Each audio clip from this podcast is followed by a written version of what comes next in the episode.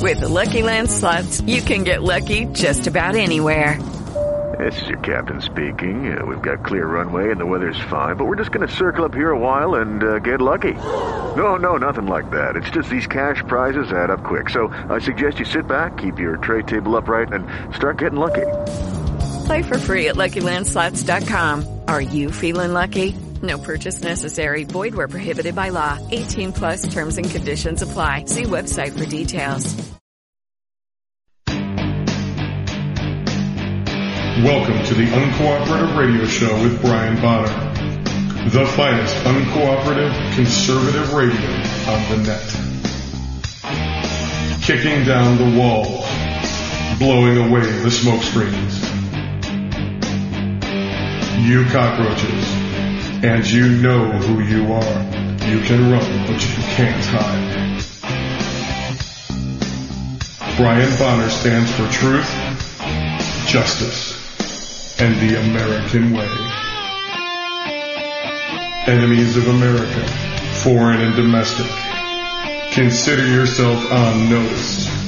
Uncooperative radio is coming for you.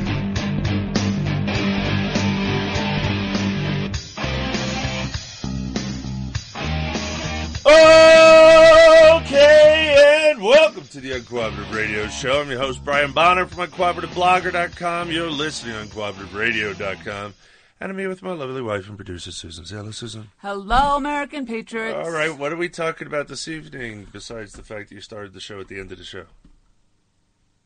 We apologize for that constantly happening. I'm thinking of getting rid of the end of the show sound file completely. I need the copy up. Won't you got your own? Well, then I can't talk into the microphone. Well, no one wants that. Okay, so it's Thursday, and we start the show with the Pledge of Allegiance. You're going to tear apart judicial review. We started that essay last show, but you only got like one paragraph in. so, so we're going to revisit it. And to go or not to go to the no go zones? That is the question that Brian will answer. Brian will then review jury nullification once again, followed by the Second Amendment report. And planning on retiring? Yeah, not so fast. Yeah, don't expect me to get to all this. I mean, I technically don't. I'm not limited in time, other than the fact that uh, I have to actually get this show post production, go and syndicate it all over the place, which takes like three or four hours after the show. So, three three is pretty much my limit for the show. but let's see how much we can get through. First of all, I know you've all bought a flag by now.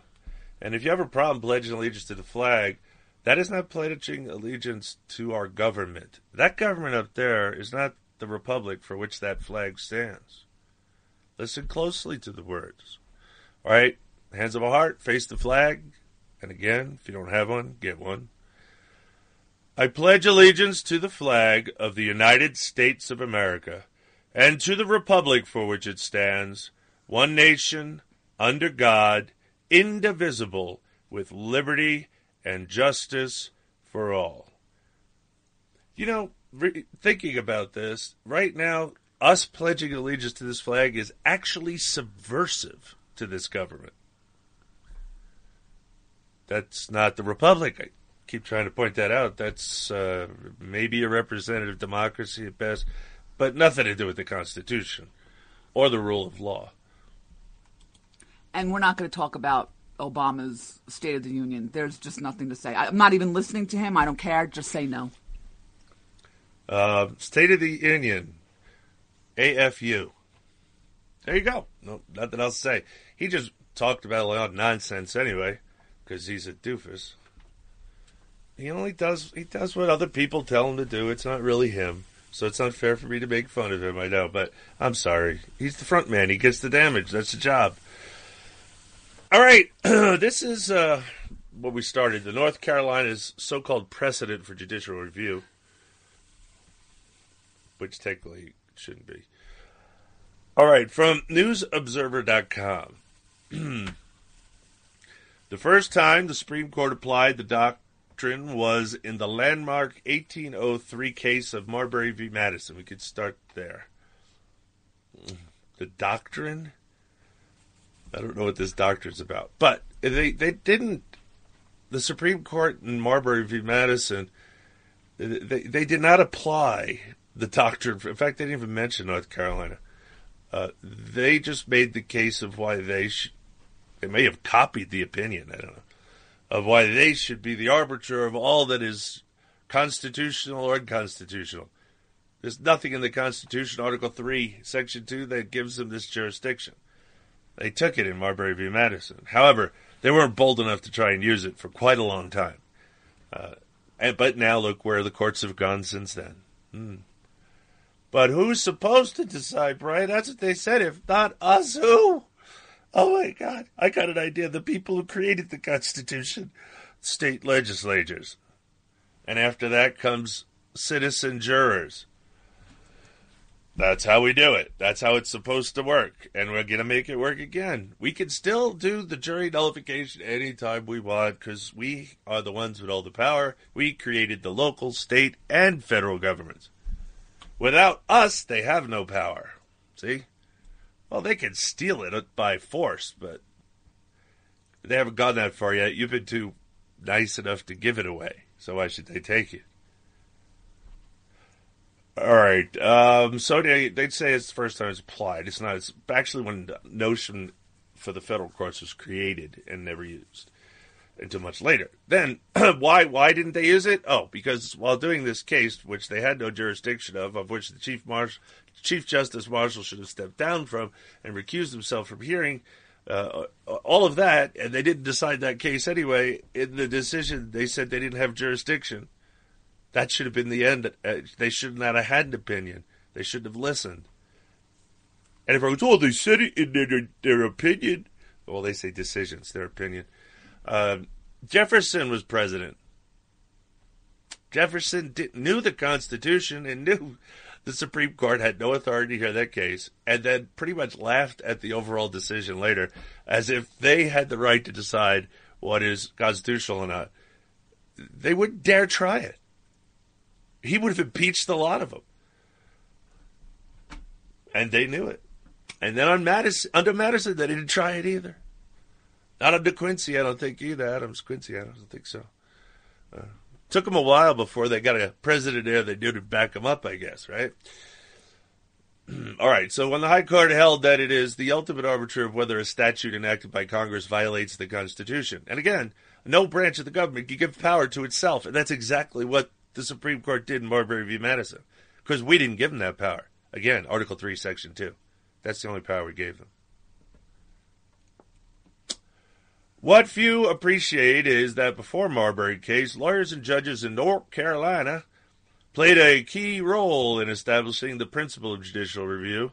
In the case Bayard v. Singleton, decided 225 years ago in May 1787, like the controversy over Obamacare, the Bayard case was not just a legal dispute, but a hard fought political battle driven by passionate partisans on both sides.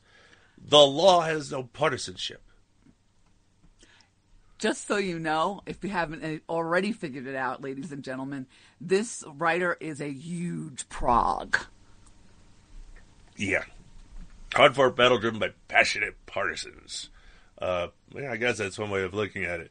It wasn't passionate that much, really. No, I, I, I actually saw a movie made about it.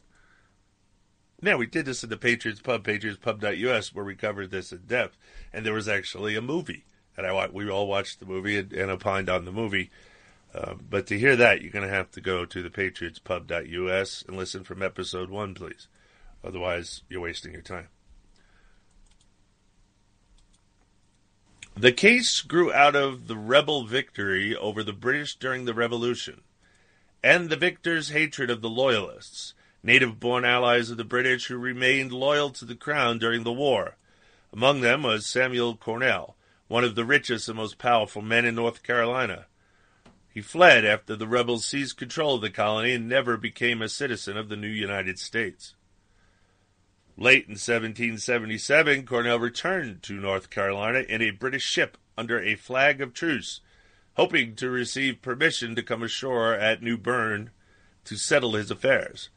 Permission was denied, and instead the General Assembly urged the governor to disregard the flag of truce, take Cornell prisoner, and confiscate the ship and all his property. Recognizing his precarious position, Cornell never left the ship. Instead, his daughter Elizabeth Cornell Bayard came on board. Cor- Cornell deeded a New Bern house and lot to her. And then he left North Carolina never to return. Okay. So he gave him his prop- signed over the property to her and left. Okay, now this brings up two good points historically, first of all, and that's why I'm glad that we, we are doing this. This is showing what everybody out, out there, history wise, is telling you is wrong. Women could own property. It depended on the state, it depended on the people of the state, but this is showing right there that that woman could own property in that state. Not only own property, can bring a case in uh, all the way up to the state supreme court. Exactly. The other thing is that because she owned property, she could vote. But and yet we haven't got that far in the article. But It's just that I'm I, I- hoping to discuss it in the article. Well, I don't think they do, but I because they're they're it's more about the judicial review than it is about. That's what this whole thing is really about, uh, and that's that's what you need to focus on. This is very very wrong, and it was the beginning Extremely of wrong. adding wrong to wrong. Uh, okay, it, look, states can do what they want within their own state. Well, that's what I'm saying. I was going to ask you. and this was a too. state problem, and the people of the state ha- would have had to deal with it. Um, I don't I have no idea. That's the one thing I could never find out. Why didn't the people uh, just say no? Just tell the legislature no, they can't do that. Well, and you know, in Virginia, something like this happened, and they did. The Virginia legislature said no, and, t- and really threatened to impeach them. Well, yeah. There's there's also the uh, eleventh was it the twelfth amendment, twelfth amendment, I think it was. That was over a dispute too that the Supreme Court did have jurisdiction under. Uh, originally, it was a man of one of a different state versus a state, and they were allowed to sue in Supreme Court. And then after that, after they did that, the uh, states got together and, and just amended the Constitution. No more. They said no more. And It's took 11. the power away. I think this is what you're talking Eleven about. is the presidential. No, the judicial power of the United States shall not be construed to extend to any suit in law or equity commenced or prosecuted against one of the United States by citizens Okay, of another so state. Okay, so that's the twelfth then. Okay. I don't know why I thought eleven thought it would come first. Oh. The 12th is about electors. Right. Okay. The 11th is about judicial. I said it was eleventh to twelfth. It's the 11th. Okay. Um, I don't go around memorizing the Constitution. No, that's why we impress have it with us. I'm just going to tell you, ladies and gentlemen, I, I'm not into. And by the way, if you can quote the Constitution word for word, you still won't impress me. So I wouldn't waste my time. Well, that's why we have our pocket constitutions. Yeah, it, it's like when I I try to explain Bible study. You must not take verses out of context. The same applies here. Everything must be put in context to have meaning. All right, um, and so memorizing it doesn't help you. Understanding it helps you, but if you just read it, you'll never understand it.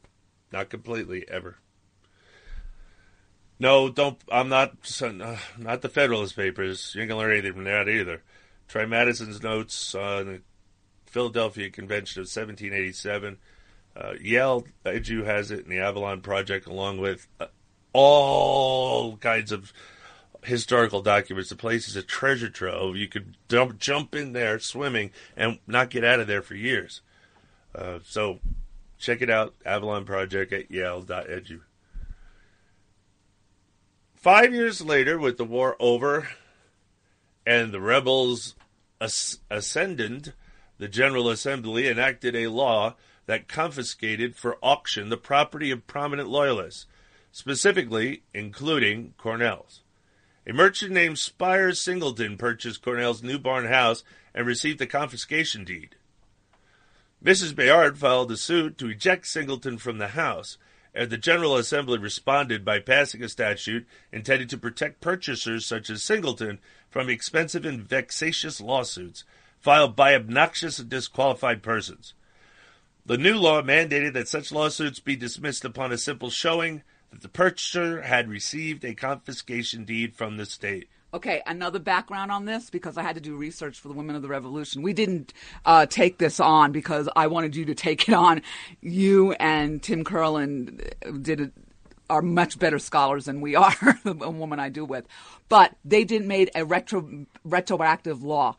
They did this law in 1777 and they put it back to 1775. Any comp- any property that was confiscated from 1775 to now was underneath this law. Okay, you too fast, too much, and do we really need a legal disqualification every time you speak? I just, I just thought it was interesting. This whole case, it brought up so much unconstitutional things. It's not. There is no constitution. You're doing it again. I know, but I, I'm going by the Constitution. Well, there was the Articles of Confederation, but it didn't go against the Articles of Confederation. Because well, because they did. That's a whole. That's a whole nother story. and It kind of a waste because the whole Articles of Confederation didn't work, and that's why they sent the delegates to fix it. All right. Um, if you're gonna read, want to read any of the thing to do with the Federalist Papers, read the Anti-Federalist Papers, if any. The Federalist Papers, mostly written by uh, Hamilton, and and he lies throughout the whole thing. It, it's just not. You're not going to learn anything about the Constitution. You're going to learn what uh, Hamilton wants you to think of the Con- Constitution. Madison's nose takes you through the debates day by day. That you can't learn the Constitution in any better way, and it should be required for every every justice in the Supreme Court to go through. Here's an idea. Maybe you guys could, should all download copies of the Patriots Pub, burn them to DVDs, and send it to the Supreme Court. I'll use them as coasters, maybe. So anyway, she filed a lawsuit to eject Singleton from the House. And the General Assembly responded by passing a statute intended to protect purchasers such as Singleton. Right. And then you talked over it, though. And now I have to re go through it. Because they forgot already. From uh, uh, Singleton from expensive, vexatious lawsuits, blah, blah, blah, blah, blah. The new law mandated that such lawsuits be dismissed upon simple showing that the purchaser had received a confiscation deed from the state. Now, saying that it went retrograde, I would have to read the law. I have no idea if the law went back in time. Uh, but it didn't matter if if you're saying it didn't matter when the confiscation deed was dated. Yes, because the new law goes into effect immediately, and if it went into effect before you brought your lawsuit, then that's the end of it. That's how that that is not a, the same as having a law go back in time. We're talking about post Revolutionary War here, and this is a loyalist house that's already been purchased by another a citizen of the Articles of Confederate of the Confederation, I guess. Uh, so anyway, let's see. In stepped William Richardson Davie, a brilliant young lawyer who had made a name for himself as a daring cavalry officer during the war. He would prove to be as fearless in the courtroom and in the legislature as he had been in battle, and would one day be found the University of North Carolina and become governor. Um, never reluctant to take on an unpopular case, he had repeatedly defended loyalists tried for treason. Davie was now part of a stellar legal team representing Mrs. Bayard. Now, let me start stop there to the little caveat they had to put in there. It repeatedly defended loyalists tried for treason. Well, you can't be treasonous before the Confederation Confederation existed. Everybody were British subjects. You can't be a traitor if you are being loyal to the British Crown because you are all subjects of the British Crown. Yeah, I know, but the states were doing it all over the place. I did two women that were tried for treason. I, I, I know, but I'm tell I'm stating the obvious fact that this is this is I guess probably what his legal strategy was because again they weren't treasonous, we were. We were the traitors to the British Crown, not them. They can't be not traitor. They can't be traitors to someone whose traitor is. That's just well, then backwards. what, what, would you do? and that's what I would have said. You can't be what traitor as you- traitor. What would you do with a spy then? What do you mean a spy is a spy? When you're captured as a spy, that's all. That's all articles of war. That's taken care of. You're dead. Let's put it that way. Yeah, I can't believe, you know, George Washington had to petition Congress for those rules. He didn't have any rules for desertion. He had no rules He could have made him up for himself. He should have made him up himself. He, he was constantly going back to Congress. He was always afraid to just do stuff. just make him for. He wasn't. It's not like he was president. He was general. He was the five star. He was the commander in chief. He was it for the revolution. He, he should have made up whatever laws he wanted. Create your own UCMJ. Go. because there wasn't one, and there wasn't power. No, for the national wasn't. government. There That wasn't. colonial government was a mess. And uh, don't forget the the colonial, the famous fiat currency of the days of the colonial revolution, the colonial, which became completely useless, like every fiat currency in history ever has, including all the European failed histories that you don't know about, believe it or not. But if you listen to our, yeah, another show, we're probably doing it next show, economics. We'll do it then.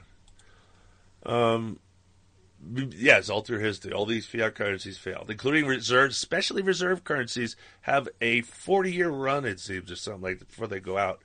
Uh, but I, I, I sent that to you, I think. But this, so yeah, so well, they brought the loyalists tried for treason. It just, it just pushed an instant button because the loyalists were not the traitors. Davie was now part of a stellar legal team representing Mrs. Bayard. Representing Singleton were Abner Nash, a former governor, and Alfred Moore, the attorney general. Moore and Nash filled a motion to dismiss Mrs. Bayard's lawsuit. Davie responded by attacking the statute as unconstitutional. Since the state constitution of 1776 guaranteed a, tri- a jury trial in all cases respecting property, he argued, the act was unconstitutional void because it deprived Mrs. Bayard of her right to a jury trial. The argument that a statute may be unconstitutional and that a judge can strike it down is a well settled legal principle today. No, yes, it's a it, that's all it is. It is a well settled legal principle. It is not based on the Constitution. Therefore, it's void and it doesn't exist. Ha ha. I trump your play. Accepted theory by whom? But in 1786, it was a novel and politically explosive theory. I would hope so. Nearly all political power powers vested in the General Assembly, and it was unheard of to attack the power of the legislature to enact laws for the good of the people. Which it should be. As a young lawyer, Davie was. See, th- they all learned law where? In law school, Which, right up until this point, was run by, lawyers. of, I don't know. Britain. We're all Oh, British Britain. Oh, subjects. right, Keep okay. up. Right. So why why do we still st- why do they still get uh, listed in the bar? Why the bar is British Attorney Registry. That's what it stands for. You see a problem here? This stubborn young lawyer was using English Commonwealth law against against us. Oh, how brilliant! He wasn't that brilliant. He was sleazy, is what he was, and he shouldn't have won. And the court should have never. Of course, they do. You wait. They'll probably say what the. I'll tell you what they decided. I told you before, Marbury v. Met. If not, who us? That's where it came from. Now, Marshall wasn't brilliant. He copied and pasted the old-fashioned way. That's all he did. Oh, he's brilliant. Oh, really? Yeah, North Carolina, 1776. And, uh, try say that to a lawyer from from uh, who's got his PhD in law watch him befuddled, totally confused what I'm talking about. I remember that interview. Wow, that was bad. Um, they had a grand jury indict him for simply making a legal argument in open court. Uh, so Davie's enemies were not above playing hardball politics. To their credit, the judges hearing the case quashed the indictment, but Davie would soon put those same judges in his crosshairs. Extremely differential to the General Assembly, the judges did not want to decide whether the statute was void and hoped instead that the legislature would repeal it and relieve them of having to make a decision. Again, courts don't make decisions, they have opinions. You see how from the very beginning it was stacked against us? Davie, who was also a General Assembly member, and his allies would not let the judges off the hook. Because of their indecision in the Bayard case and other perceived offenses, Davie brought impeachment charges against them, seeking to have the legislature remove them from the bench. He lost that fight, but ultimately won the constitutional argument. In May 1787, while Davie was in Philadelphia as a delegate to the Constitutional Convention, the judges finally issued their decision opinion. They ruled that the statute was null and void because it violated the right to a tri- jury trial. On the narrowest legal issue, Mrs. Bayard was entitled to a jury trial on the question of who should be declared the owner of her house.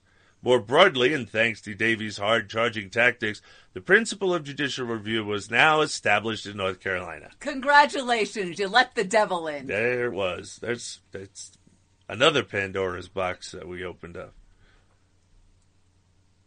First thing we should have done is ban the British Attorney Registry and have new legal scholars teaching in law school over in our newly minted country because English common law had no place. Yet, who are all the attorneys and who was running the attorney schools and, and who's going to run the attorney schools in the colonies? Oh, yeah, right, lawyers from Britain. I, I, I think maybe Washington was the only one who didn't study law, of, of well, of the more popular of the uh, founding fathers. I don't believe Jefferson did either, but I can't remember. Uh, but a lot of them did. It, it, was just the thing to do. They didn't become lawyers. They just went to law school, so they understood the law. Because that's what you need to know to do business. You had to understand the law, otherwise you get in trouble with the crown and they hang you. It's not good. Um, but from that perspective, they are all steeped in English common law, and now, when we start the new world, what rears its ugly head all over the colonies, which are now states? Well, er, not now. After this, this is a colony still, right? 1776. That's that's colonial government, colonial times, right? It is. Trust me. We didn't go to war. We didn't have the Revolutionary War until 1776, so it would have still been the colonial government. Articles of Confederation come later, and they don't last long. I will point that out. The Articles of Confederation failed so quickly and so profoundly. It was amazing that anybody would ever open their mouth on the internet and say it was stolen from us. No, nobody wanted it anymore. They threw it out. Well, they they couldn't do their job, which was to deal with foreign issues and to put down local insurrections. You might remember Shays' Rebellion. That was one of the reasons for the Philadelphia Convention of 1787, but only one of uh, quite a many. Um, why do I open my mouth? Now I open the whole door. What on we'll, your Twitter feed? we'll do this later. I, will get to the const, the whole constitutional nonsense later. Let's just try and get through this as it it deals with 17, uh, 1786. Oh, this is 1787. I thought it said 1776. That's when they confiscated her oh, property. I see. All right, so this is 1787, and it's May of 1787. So we are still in the Articles of Confederation. So these are, this is a state Supreme Court. Artic- right. They were states in the Articles of Confederation. Yep. In May of 1787. You were up to Mrs. Bay was entitled to a jury oh, yeah. trial. Mrs. Bay was entitled to a jury trial on the question of who should be declared the owner of her house. Oh, yeah. Blah from his clients. No, no, no, no. No. Yes, that's it. That's it. Perfect. That's Will you be quiet then? Sorry. From his client's perspective, Davie's victory was won in name only. Six months later, Mrs. Bayard received her day in court but lost. Singleton was declared the rightful owner of the house because Samuel Cornell was not as a U.S. citizen at the time. He deeded the property to her, and his status as an alien meant the deed was void aliens. Even back then, she was an alien. I mean, she's a citizen of another place, another country. That's an alien. The ramifications of Bayard v. Singleton were important. You can look, guys can look this up. This is very, very important case. Yes, it is. It it is. screwed. It screwed us. It laid the groundwork for uh, the brilliant Marshall Plan, which is wasn't his plan. It was Alexander Hamilton's plan to pack the courts with Federalists, uh, create and pack the federal courts with Federalists. That was his plan. No, Adams wasn't that smart. I don't, I don't even think he was that conniving. um, but he was a he was a good he he was a good public servant. Anyway, so Bayard v. Singleton, look it up. In the summer of 1787, the news that judges in North Carolina had struck down a statute as unconstitutional was well known to Davie and other founding fathers in Philadelphia drafting the Constitution. they certainly would have taken into account that federal judges would be called upon to interpret and apply the Constitution and to protect constitutional rights from legislative encroachments and usurpations. No, that is incorrect. That is that is from Federalist 78. Alexander Hamilton wrote Federalist 78, and he lied. No, go through the constitutional debates. You don't have to hear what what they must have thought. You will find out what they actually thought. Yes, and that's that picture. And guess what? They didn't give that power to the Supreme Court. Nope. That is why They discussed all these matters. Not even I don't even think they considered that. Um, Someone might have brought it up, but it would have been laughed out. Why would you put one part of the national government in charge of keeping the other parts of the national government in char in check to protect states' power and sovereignty?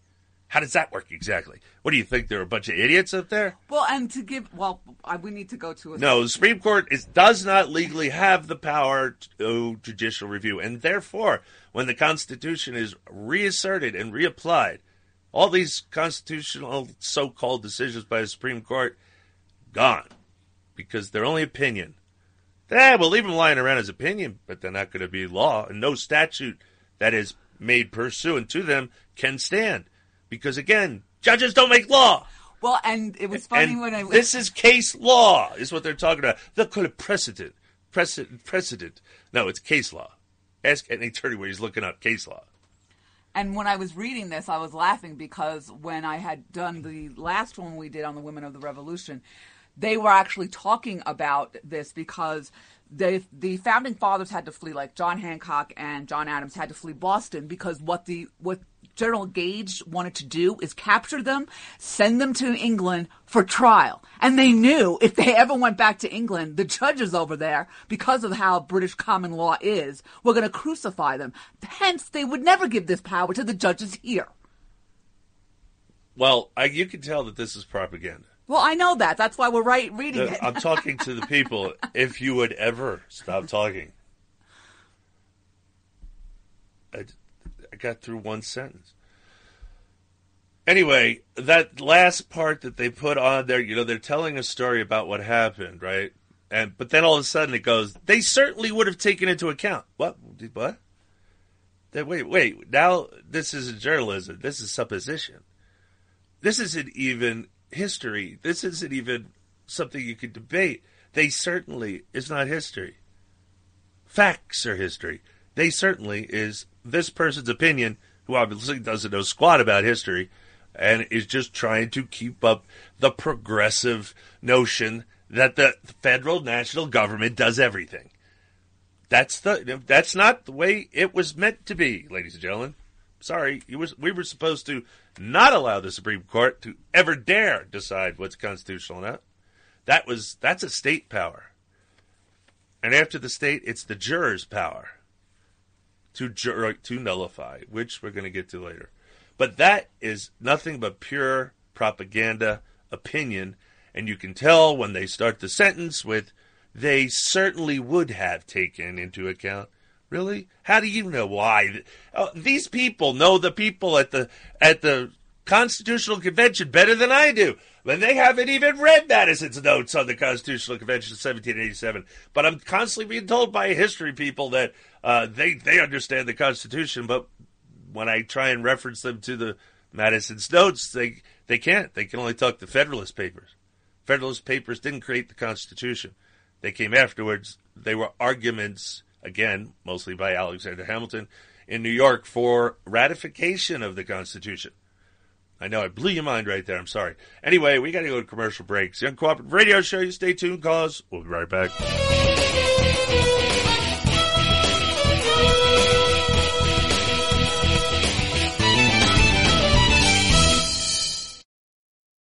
The Terry O'Brien Show. The Terry O'Brien Show airs live in vivid red, white, and blue. Sundays, 4 to 6 p.m. Central on Blog Talk Radio. I think that most liberals are well-intentioned but misguided. They're like children who have the luxury of believing in the political equivalent of the tooth fairy. They need some tough love. They need a big old healthy dose of common sense and information. And when they get it, the smart ones will become conservative. Strap in for the wild ride with America's original conservative warrior princess. If you are successful at what you do, whether you're a doctor, a lawyer, a business owner, or you have a great career, you understand the concept of protecting yourself. Well, are you protecting yourself, your family, and your assets with quality term life insurance? Consider these possible rates. A man age 45 non-tobacco user could obtain $1 million of coverage for as little as $75 a month. And this rate is fixed for the next 10 years. We specialize in policies of $500,000 and above. A man age 50, non-tobacco user may be able to obtain $500,000 of coverage for as little as $115 a month. And this rate is fixed for the next 20 years. We have great rates for smokers too. Call the Term Lifeline now. 800 430 1891. 800 430 1891. 800 430 1891. The path to restoring our republic was laid down by our founding fathers. The principles of freedom, liberty, personal responsibility, and limited government are conservative ideals we will never abandon. America is listening. Grassroots, common sense, conservative talk radio. It's on the internet. Tune, tune, tune, tune in now. Red State Talk Radio, featuring some of the most popular internet talk show hosts in America today. Are you listening? RedStateTalkRadio.com.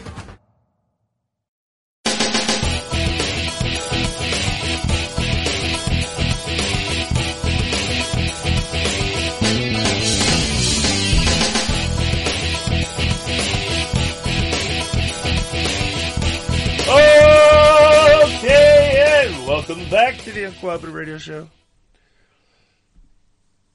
All right, so we're going back to the. There should have been no ramifications of Bayard v. Singleton except to remove those Supreme Court justices from the bench, impeach them. That's what should have happened, as that other lawyer attempted to do. But it obviously should be done by the legislature because they this look this was discussed. There's a lot more going on here. This the back and forth between the the Supreme Court justice and the governor uh, was important. The governor said, "I'm the one who decides what's constitutional, not not you." That's the way our Constitution reads, and the courts just decided, you know what? We're not happy with that. We want the courts to decide because for some reason we trust the courts here more than we trusted the courts in England for some reason. I know. Let's let's create the courts in England all over again. Oh wait, the Supreme Court of the United States. We did. Um, what a mess. The whole federal court system is completely outside its constitutional limits. I mean, it's not even close. Yeah, it's debatable. You can debate anything, but but it's not true. That's just the way it is. All right. Um, so uh, obviously they got away. They got away with it. You know. Uh, Bayard important. The ramifications of Bayard v. Singleton are important because in the summer of 1787, the ju- the news that the judge of North Carolina had struck down the statute as unconstitutional was well known. So what? They would have certainly. So what? We've covered that. Indeed, we didn't do this yet. Sixteen years later, the U.S. Supreme Court in Marbury v. Madison would follow North Carolina's lead, striking down a federal statute as unconstitutional. Before that, they did not strike down any federal statute in Marbury v. Madison. See what I'm talking about? Even lawyers don't know what the hell they're talking about. No, no, they, no, they didn't strike down squat. They weren't hearing a case about a federal statute. This was about the midnight judges. You could do a quick search. We do Startpage searches, not Google, right? Not Bing, right? Not Yahoo, right? Startpage because it keeps you in, it keeps you invisible to the search engines. Okay, so if, add that as your search engine, and when you do it, it'll search Google for you, and they'll only know that Startpage accessed that in Google, not you. It's a good thing. Get it while it's hot, because I don't know how long stuff like this for free is going to be around. So anyway, they didn't strike down a statute. It was about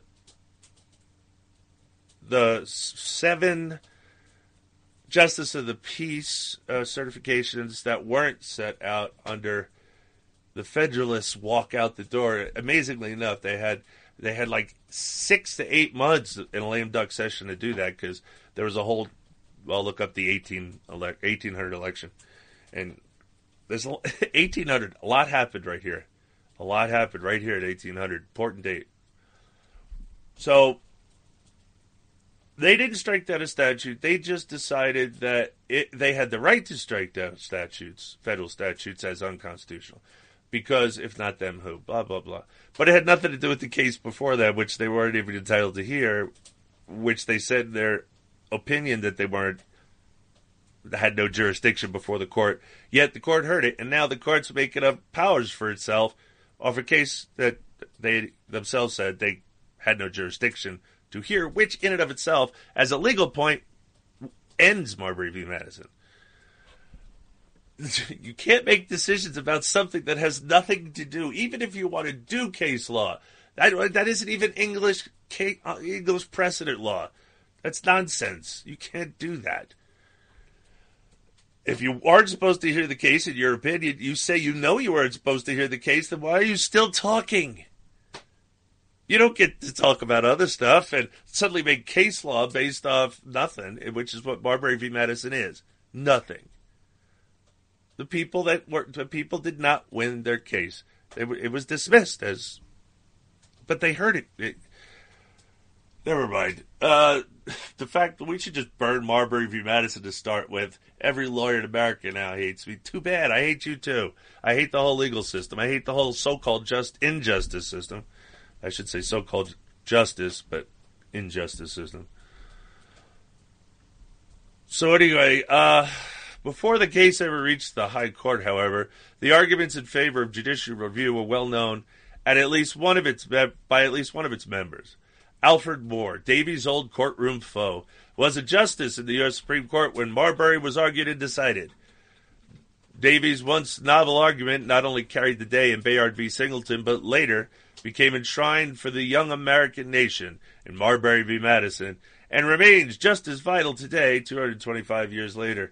Well, they should have killed that guy while he was in prison.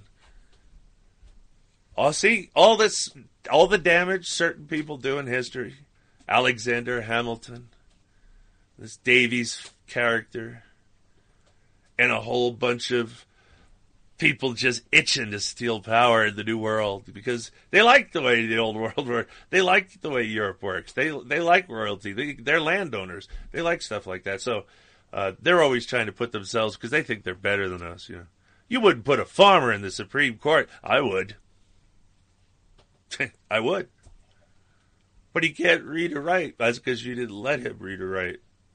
So I guess the first thing we have to do is teach people how to read and write because farmer going to be on the Supreme Court. You're going to have to argue with the farmer. You don't think that's a good idea? I think that's proper representation in the court. But really, under the Constitution, the uh, Article 3, Section 2 of the federal Constitution, the Supreme Court's powers are nothing. And that's why they had to steal power, because the, they didn't create it in the convention. They didn't want it to have this power. They wanted it to do what they told them to do and nothing else.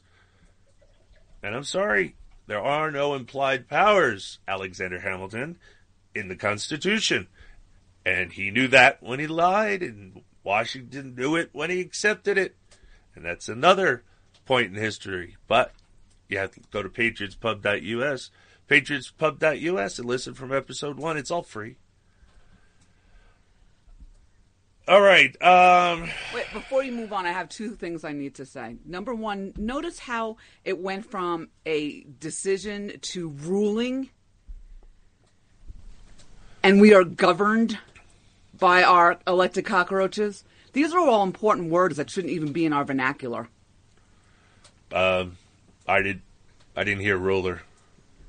I heard decision. That's what I was talking about. Did you not hear me? Decision. They didn't say rule. They didn't mention ruling in this at all. No, but they're. I'm saying we're just saying that now. A decision is a ruling. The problem is they're only allowed to have opinions. It- It's, it's all quite clear. Their only job, literally, when you go when you go through the Constitutional Convention day by day, you'll you'll get to it, and it explains exactly. That, no, they don't have this power. I didn't. Would never have given them that power. That's again giving too much power to the national government. So here they are stealing it for themselves, and they've been doing it ever since. Look at where we are today. There's nothing up there but stolen power. All right, so indeed, 16 years later. Oh, right, I'm done with the whole thing. Thank God. I'm tired of talking about Marbury v. Madison. I'm more, but more, I'm tired of hearing about it. So if you ever engage with me on the internet, do me a favor. Never bring up Marbury v. Madison. It doesn't put me in a good mood to talk. All right. Uh, I don't know what this is. Yes, there are no go zones in Europe from WorldNet Daily. Well, actually, yes, there are no go zones in America. Story 11. That's the real story. I don't know about this Europe stuff. In the wake of the Fox News apology, I mean, I know about it. That's old news. It's not new. Uh, and the no-go zones in Europe, an international clamor was ensued with condemnation of Fox. Really, because the Fox's apology for guest experts on-air claims regarding Muslim no-go zones in Europe, they're, they're, they are there. Mm-hmm. It, why? Why is there international clamor? It's a fact. There are papers even recently reported on it. So what's going on here? Claims the Muslim immigrants want to assimilate and a threat by the mayor of Paris to sue the network for defaming the great city. They don't want to assimilate.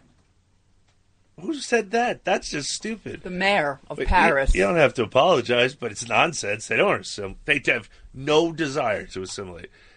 Absolutely the opposite. They're are going to assimilate you. They're like the Borg, and they're here.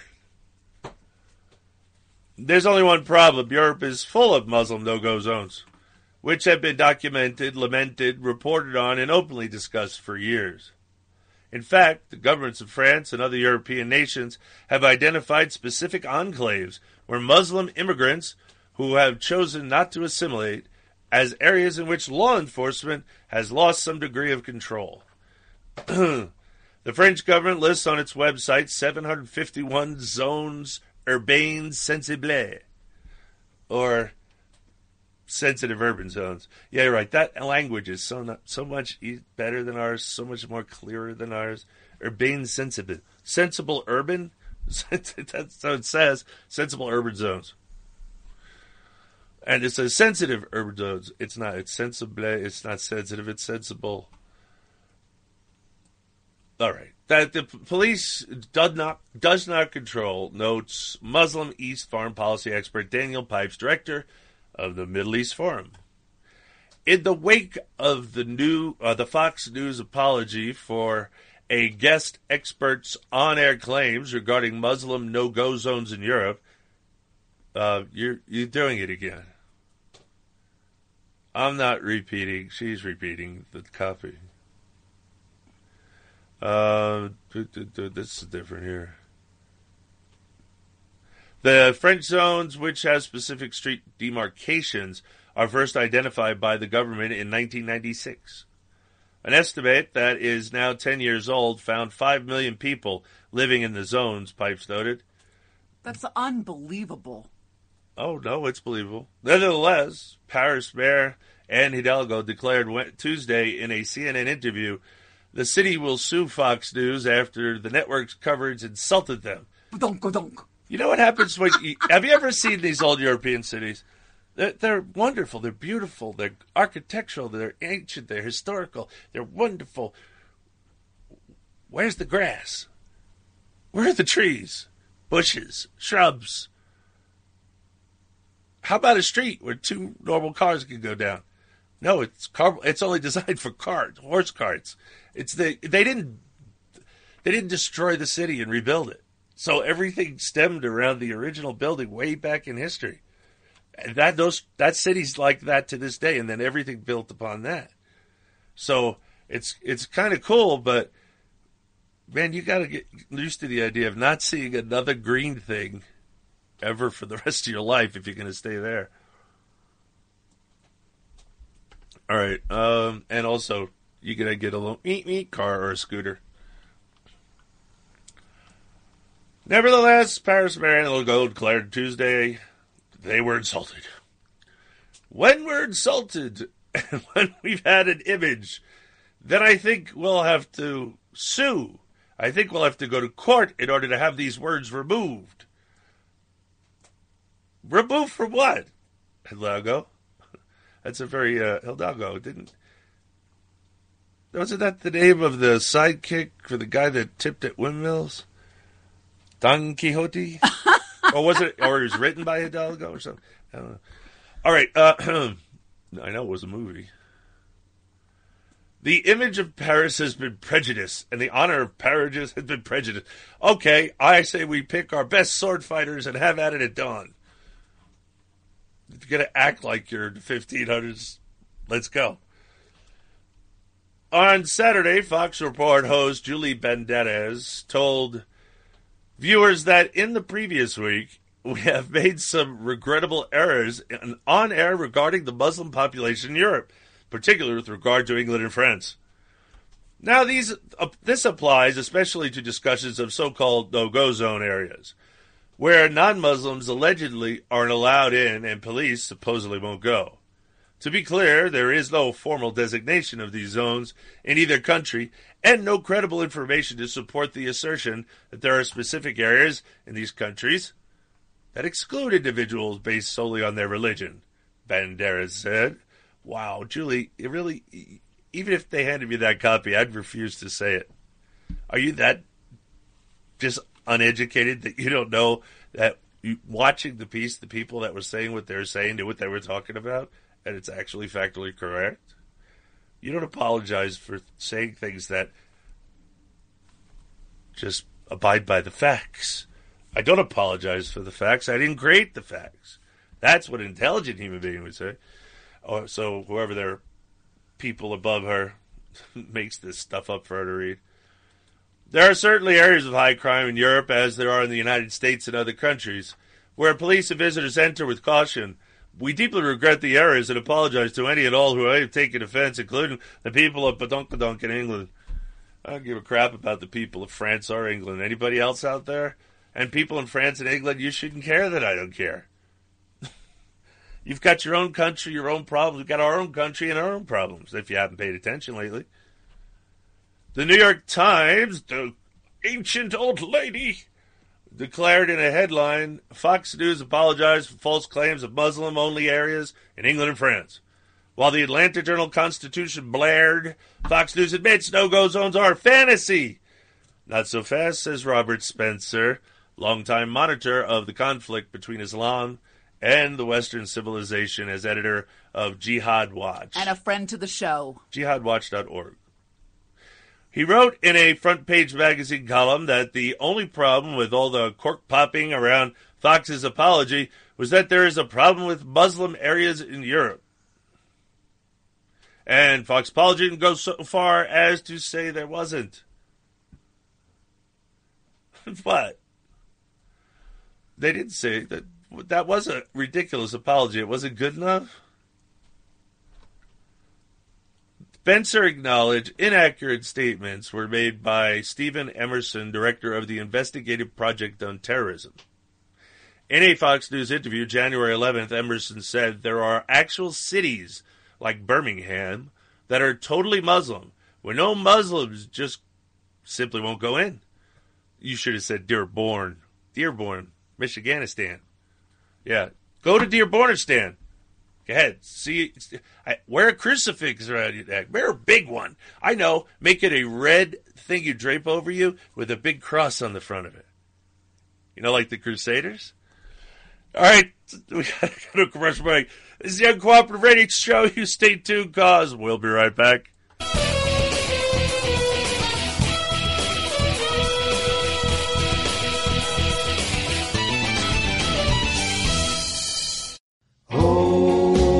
Obama,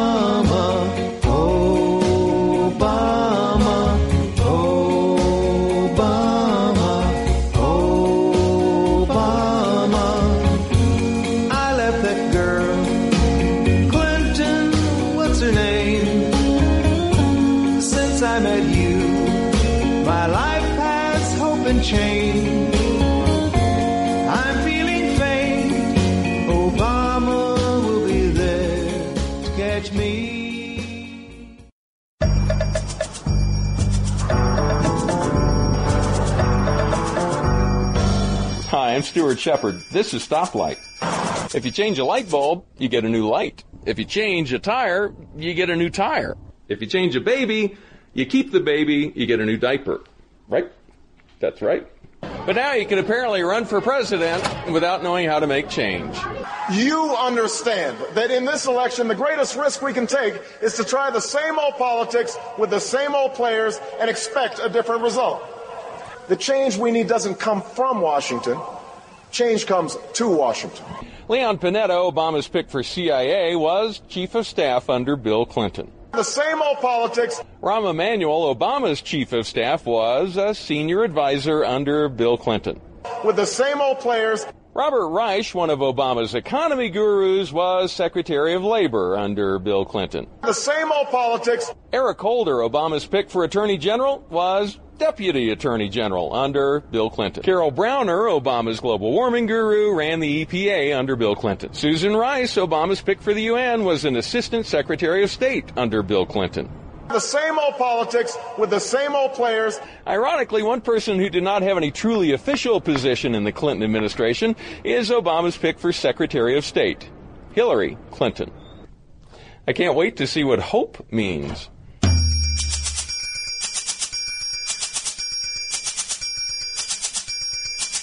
You, you keep the baby and you get a new diaper. I sound like Mr. Radio Guy. Does that sound bad to you? Yeah?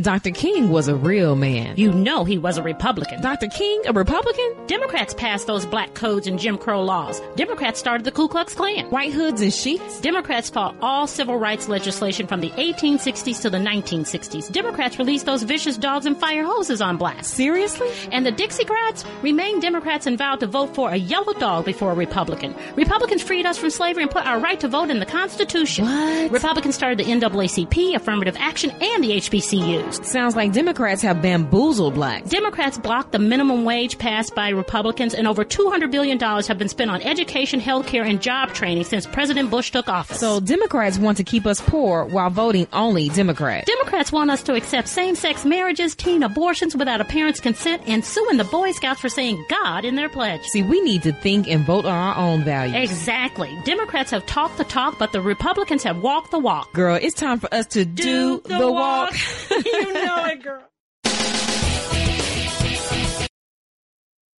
We built this city. You didn't build that. We built this city on rock and roll. We built this city. You didn't build that. We built this city on rock and roll. That's the reason I'm running for president because I still believe in that idea.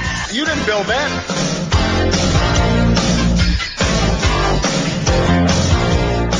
You didn't build that.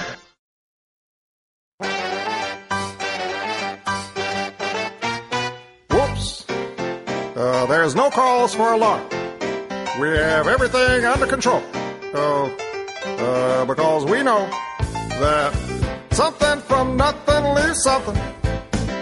Cause you gotta have something to run an economy. Something from nothing leaves something. Do you know a soldier in need of an angel? Would you like to be an angel to a soldier in need? Then you should visit www.soldiersangels.org. Since 2003, Soldiers Angels has supported thousands of American service members stationed wherever we raise our country's flag, and the number is growing daily. They also work with our wounded soldiers, giving them backpacks filled with needed items, personal visits, phone calls, etc. Additionally, they send our thanks via letters and email to the military of Great Britain, Poland, and Australia who served by our soldiers' side in Iraq. Soldiers Angels are dedicated to ensuring that our military know they are loved and supported during and after their deployment into harm's way. So sign up to be an angel today or send an angel to a soldier in need. Visit www.soldiersangels.org. This has been a public service announcement from the Uncooperative Radio Show.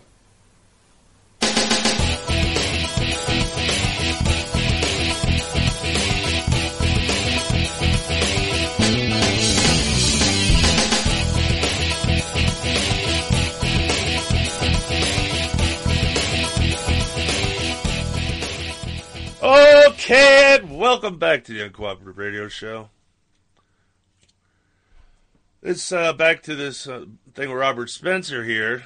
Um, that is, it said that is false, and Emerson has acknowledged that and apologized. Spencer wrote. Did we cover that? No, we didn't do this. Stop it. If Spencer acknowledged inaccurate statements were made by Steven Emerson. In the Fox News interview January 11th, Emerson said there are actual cities like Birmingham that are totally Muslim where non Muslims just simply don't go. Yes, I, that one we did cover. But remember, Dearborn stand, right? Look up. Dearborn, Michigan. See, uh, they've taken over. You can hear that call to prayer. It's wonderful. Most beautiful thing our Caesar has ever heard. But uh, as uh, Spencer pointed out, that's wrong. But Emerson was not guilty of fabrication. Spencer quickly asserted only of overstatement. Pipes, who was one of the first to use the term no go zone in reference to Muslims in Europe, noted in 2006 that France's sensitive urban zones ranged from two zones in the medieval town of Carcassonne to 12 in the heavily Muslim city of Marseille, with hardly a town in the country lacking one. Amazing. We had the Crusades to get these things out of Europe, and now these dummies let them come back in. Wow. Talking about no understanding of their own history. Europeans must be as dumb as bricks. Well, you get free education. What'd you expect? Good education? Oh no, we have great. Eh, you have great. Nothing in France is great. Nothing. Nothing in England is great.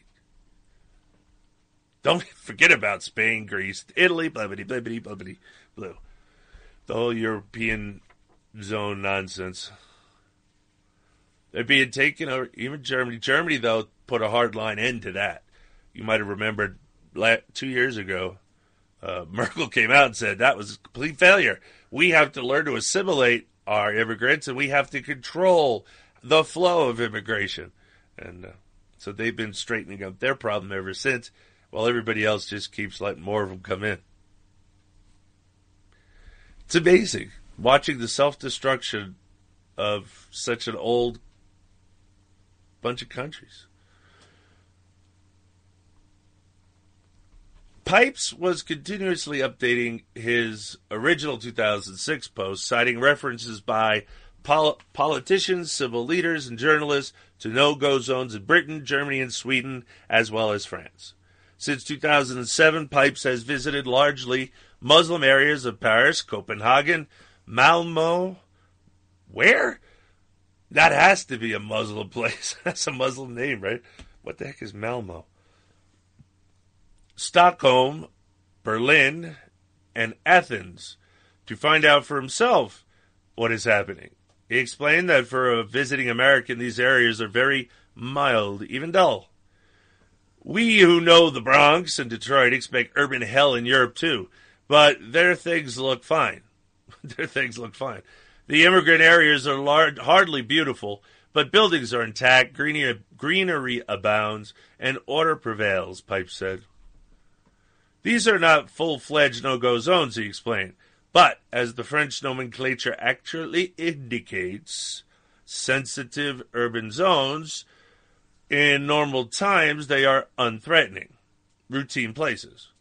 But they do unpredictably erupt with car burnings, attacks on representatives of the state, including police, and riots. They're doing it all the time. Completely under control, ladies and gentlemen. They're fine till they're not. They're just great until, yeah, until they ignite and erupt. Oh my lord! You know, it's like having a disease. We don't we don't know? like living next to volcanoes for the same reason. We certainly don't live on top of them. Um, And it's just like you know, you're you're healthy until you're not. That's exactly correct in Europe too. Britain's chief inspector of constabulary, Tom Winsor, told the Times of London in an interview that the parts of the UK are becoming no-go areas for police because minority communities are operating their own justice systems. Sharia law. Yep. They're, oh, they've got Sharia law into the European laws already. And Oh, they're trying oh, to do it here. And that's the goal. It, the, why does it, it, when somebody proclaims the goal for all to hear, everybody ignores it? Obama has told us they're going to transform America, found, fundamentally transform America. Did we listen? No. The imam that screamed to all the immigrants, "Go- when you go, immigrate to the Western countries, stay amongst yourself, build communities, live under Sharia law, and finally infiltrate their law with Sharia. That's what they're doing here as well as everywhere else. The our Muslims aren't special. They're Muslims.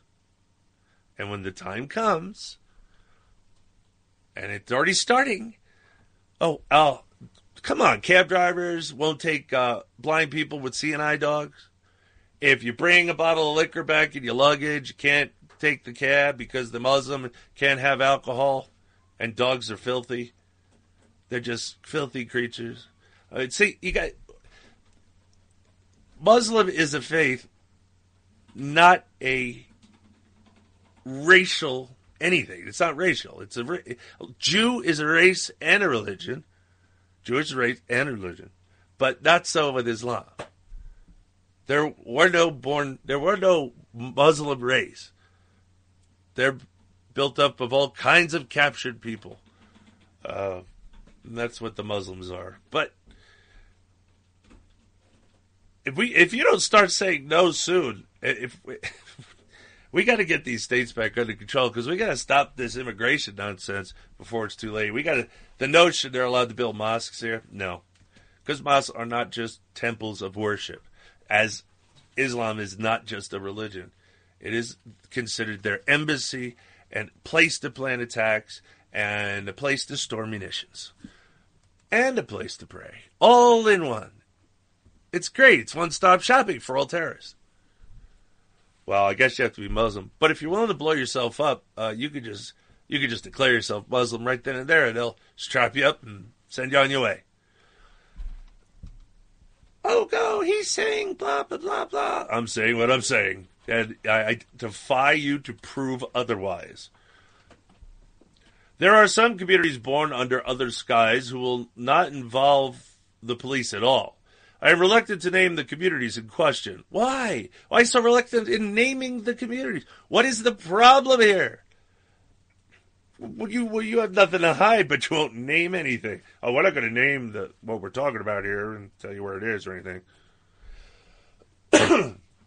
um, but there are communities from other cultures who would prefer to police themselves," said Winsor, who was responsible for the inspection of police forces in England and Wales. Cool. Can I do that here? I'm going to declare this a no go no go zone up here, and I'm going to be my own constabulary. There are cities in the Midlands where the police never go because they are never called. Yeah, that's it. Uh, yeah, and there's none don't walk in the streets like the rest of the places either, huh? Oh, you just show up when called. You stay out of the community to call. That's that's the way you police. You funny over there in Europe. I, I think we learned everything from you on policing. So you and I both know that's not how it's supposed to work. You just if you're not called, why have police there at all? Okay, then have all the police just hang out in the police station for all the o- all the other areas as well, and only go when they're called. yeah, what a what a crock of nonsense. Or, or what what would uh, what our vice president say, Joe Palooka Biden? What a bunch of malarkey. Actually applies here. Um, there are cities in the Midlands they never hear of any trouble because the community deals with that on their own. Not only they never called, they have their own court. You see, their own jail, their own punishment. Da-da, da-da, da-da, da-da. Many of the no-go zones function as microstates governed by Islamic Sharia law. He wrote, host country authorities effectively have lost control in these areas, and in many instances are unable to provide even basic public aid such as police, firefighting, and ambulance services. You forgot to read Soeren Kern, senior fellow of the Gallstone in Gatestone, Gatestone, Institute, wrote in 2011. That's who this person is that you're quoting. Sorry. Islamic extremists are stepping up the creation of no-go areas in European cities. That's what I didn't say. Right. I liked where I started better. Ha! I don't have to read the whole thing. No, you don't. Kern said the no go areas are the byproduct of decades of multicultural policies that have encouraged Muslim immigrants to create parallel societies and remain segregated rather than becoming integrated into their European host nations. This is exactly what Angela Merkel talked about. This is exactly what Obama did when he let all those pieces of brown crap come in here from South America, which we're not hearing anything about at all. There's like a million people here from South America that we they just died, Central America. and Central America. What, what they just? Central America.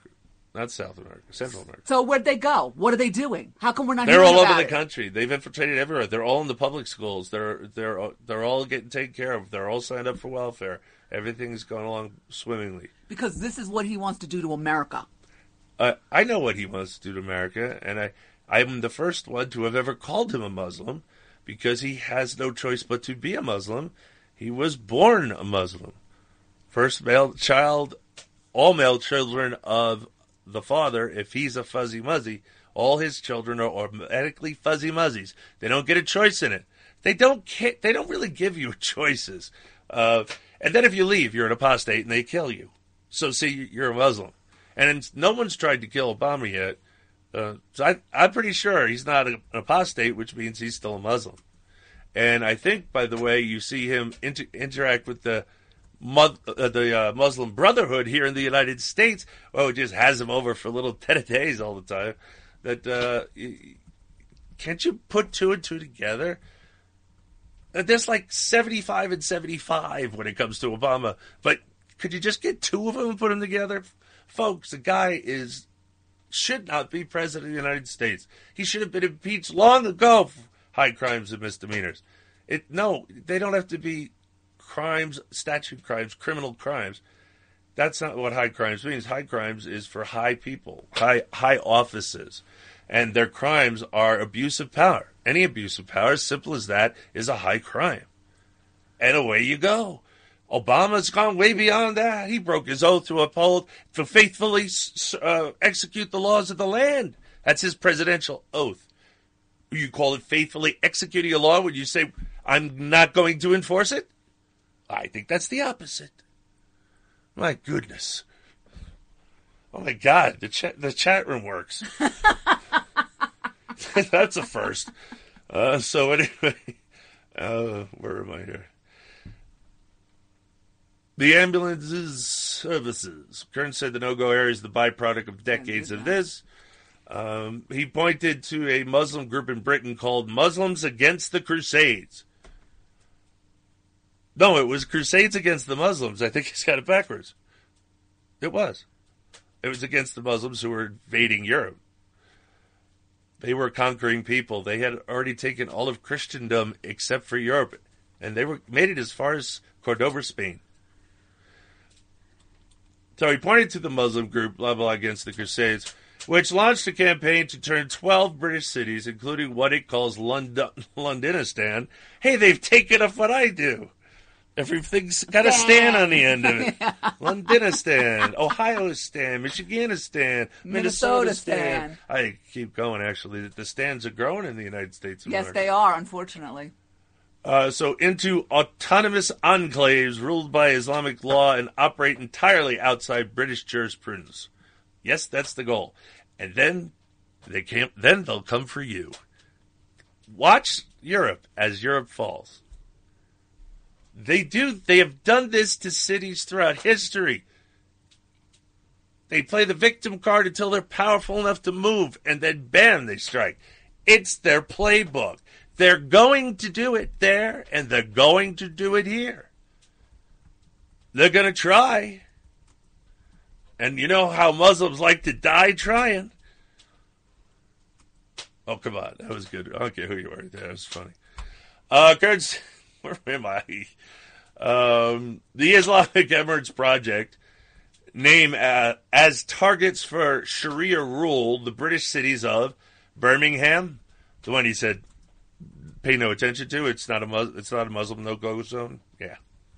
Bradford, Derby, Dewsbury, Leeds, Leicester, Liverpool, London, Manchester, Sheffield, as well as Waltham Forest in the northeast London and Tower Hamlets in East London. Say goodbye to NATO.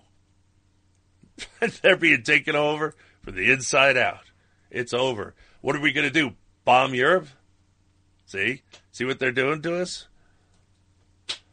In 2008, Michael Nazir Ali, the Pakistani born Anglican bishop of Rochester, Pipes noted, wrote in the London Daily Telegraph that one of the results in Britain of a worldwide surge in Islamic extremism has been to further alienate the young from the nation in which they were growing up, and also to turn already separate communities into no go areas where adherence to this ideology has become a mark of acceptability.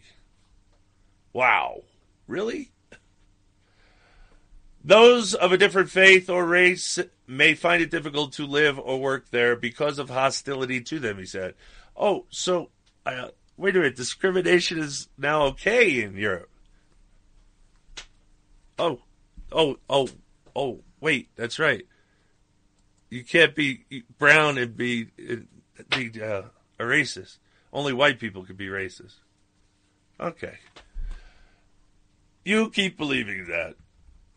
Last October, the Swedish police published a report on 55 areas of heightened criminal activity in a report titled A National Survey of Criminal Networks with Great Influence in the Local Community. Pipes noted no ethnicity is mentioned, but many happen to be regions with Muslim majorities. Well, I let that sort of, but you know, but it just so happens that, wow, I think that was the definition of malarkey. Gra- Granny's Sharia no-go zones were addressed in a 2013 front page magazine article by Andrew Harrod. Two of the three Charlie Hebdo murderers were born and raised in France, Spencer observed. Where did they get their ideas about killing blasphemers? Not from French schools. They learned them in the Muslim areas where they were born and raised, he said. What's more, France leads the West in the number of Muslims who have traveled from there to wage jihad for the Islamic State, with well over a thousand Muslims leaving France to join the caliphate. Well, that's a good thing. Just don't let them back in the door. It's moving in the right direction. Keep that happening. No, they won't, though. Spencer pointed out that in 2002, the New York Times' David Ignatius wrote of France that Arab gangs regularly vandalize synagogues here. The North African suburbs have become no go zones at night, and the French continue to shrug their shoulders. Pardon, pardon. Well, well, well, as long as we don't have to bathe. Well, and look at what They happened. have a right the- not to bathe in France. What, look what happened with the, the, the terrorist situation there. Really?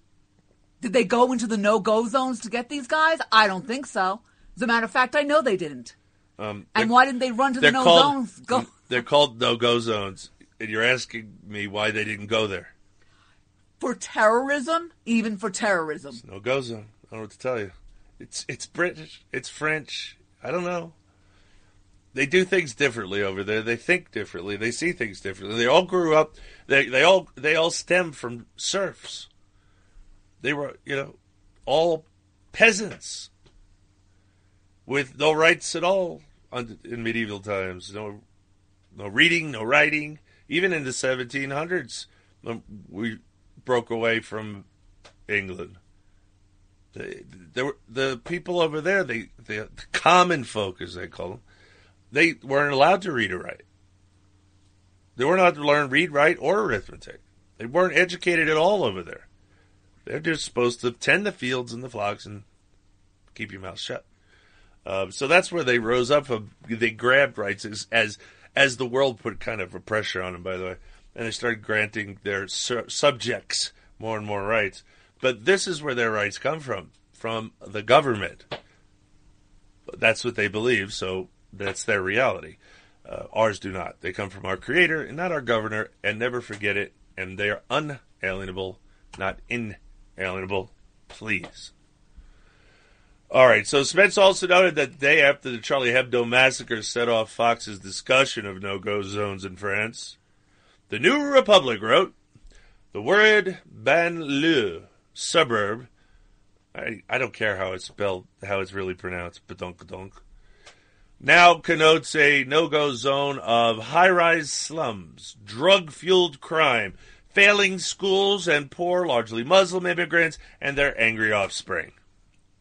Where did they get their understanding of Islam? Well, from someone that actually knew it, because the radical ones are following the the religions. Well, it's not really a religion, but the religious part of the blueprint to run a theocratic empire.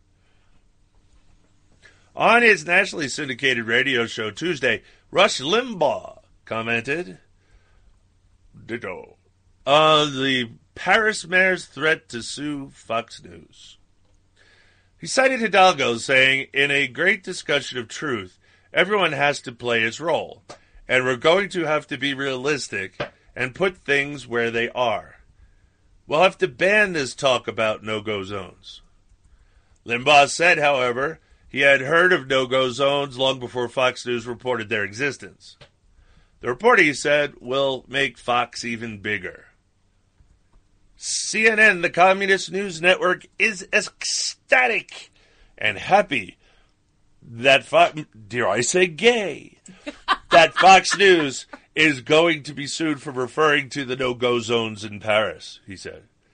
They're very happy about it. You know, the old saw. You believe in something, you watch somebody else lose it, and you do nothing to defend it. You've got no excuse from when they come for you. And that's the way all this stuff works out.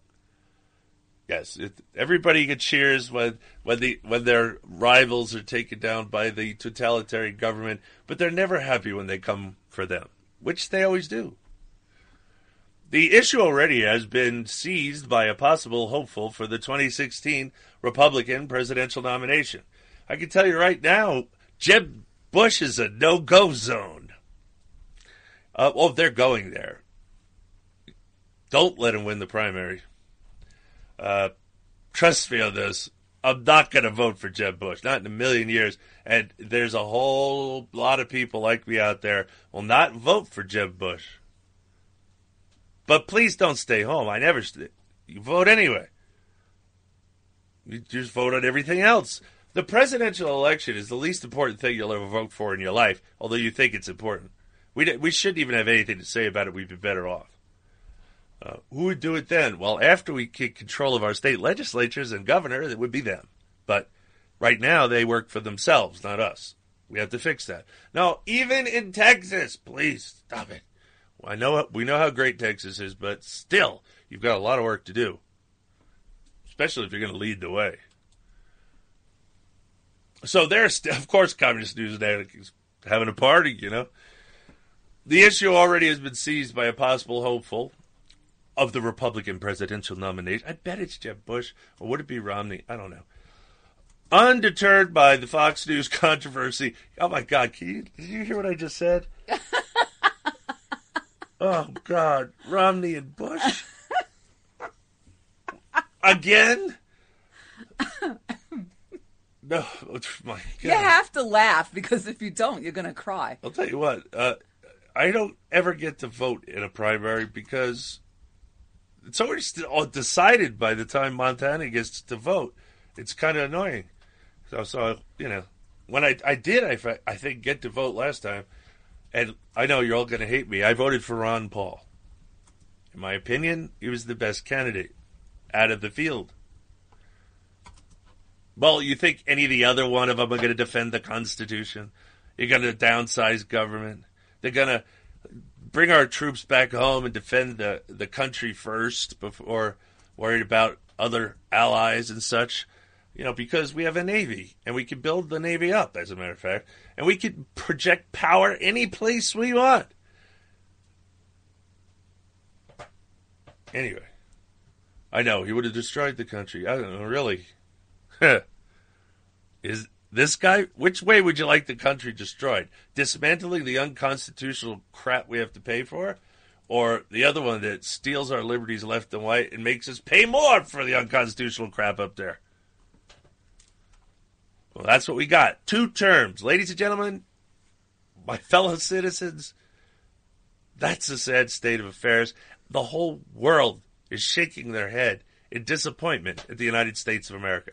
You think they think this is wonderful? We're moving closer towards their governments. They don't like their governments.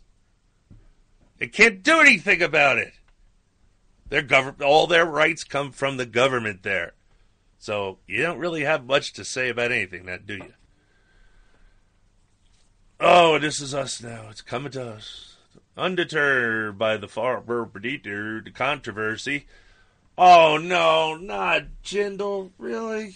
Yep.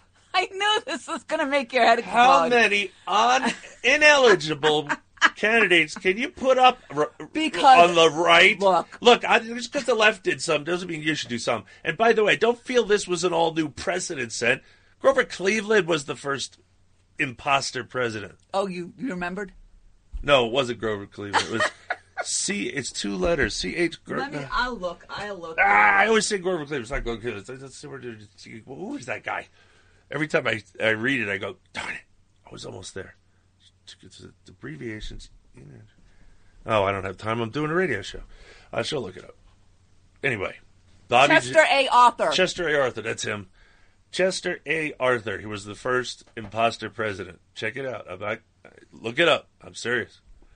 He went to all kinds of pains to hide the fact one of his parents was an immigrant at the time of his birth. Uh, he was not a natural born citizen. Always, his other parent was a citizen, but he still that doesn't make you a natural born citizen.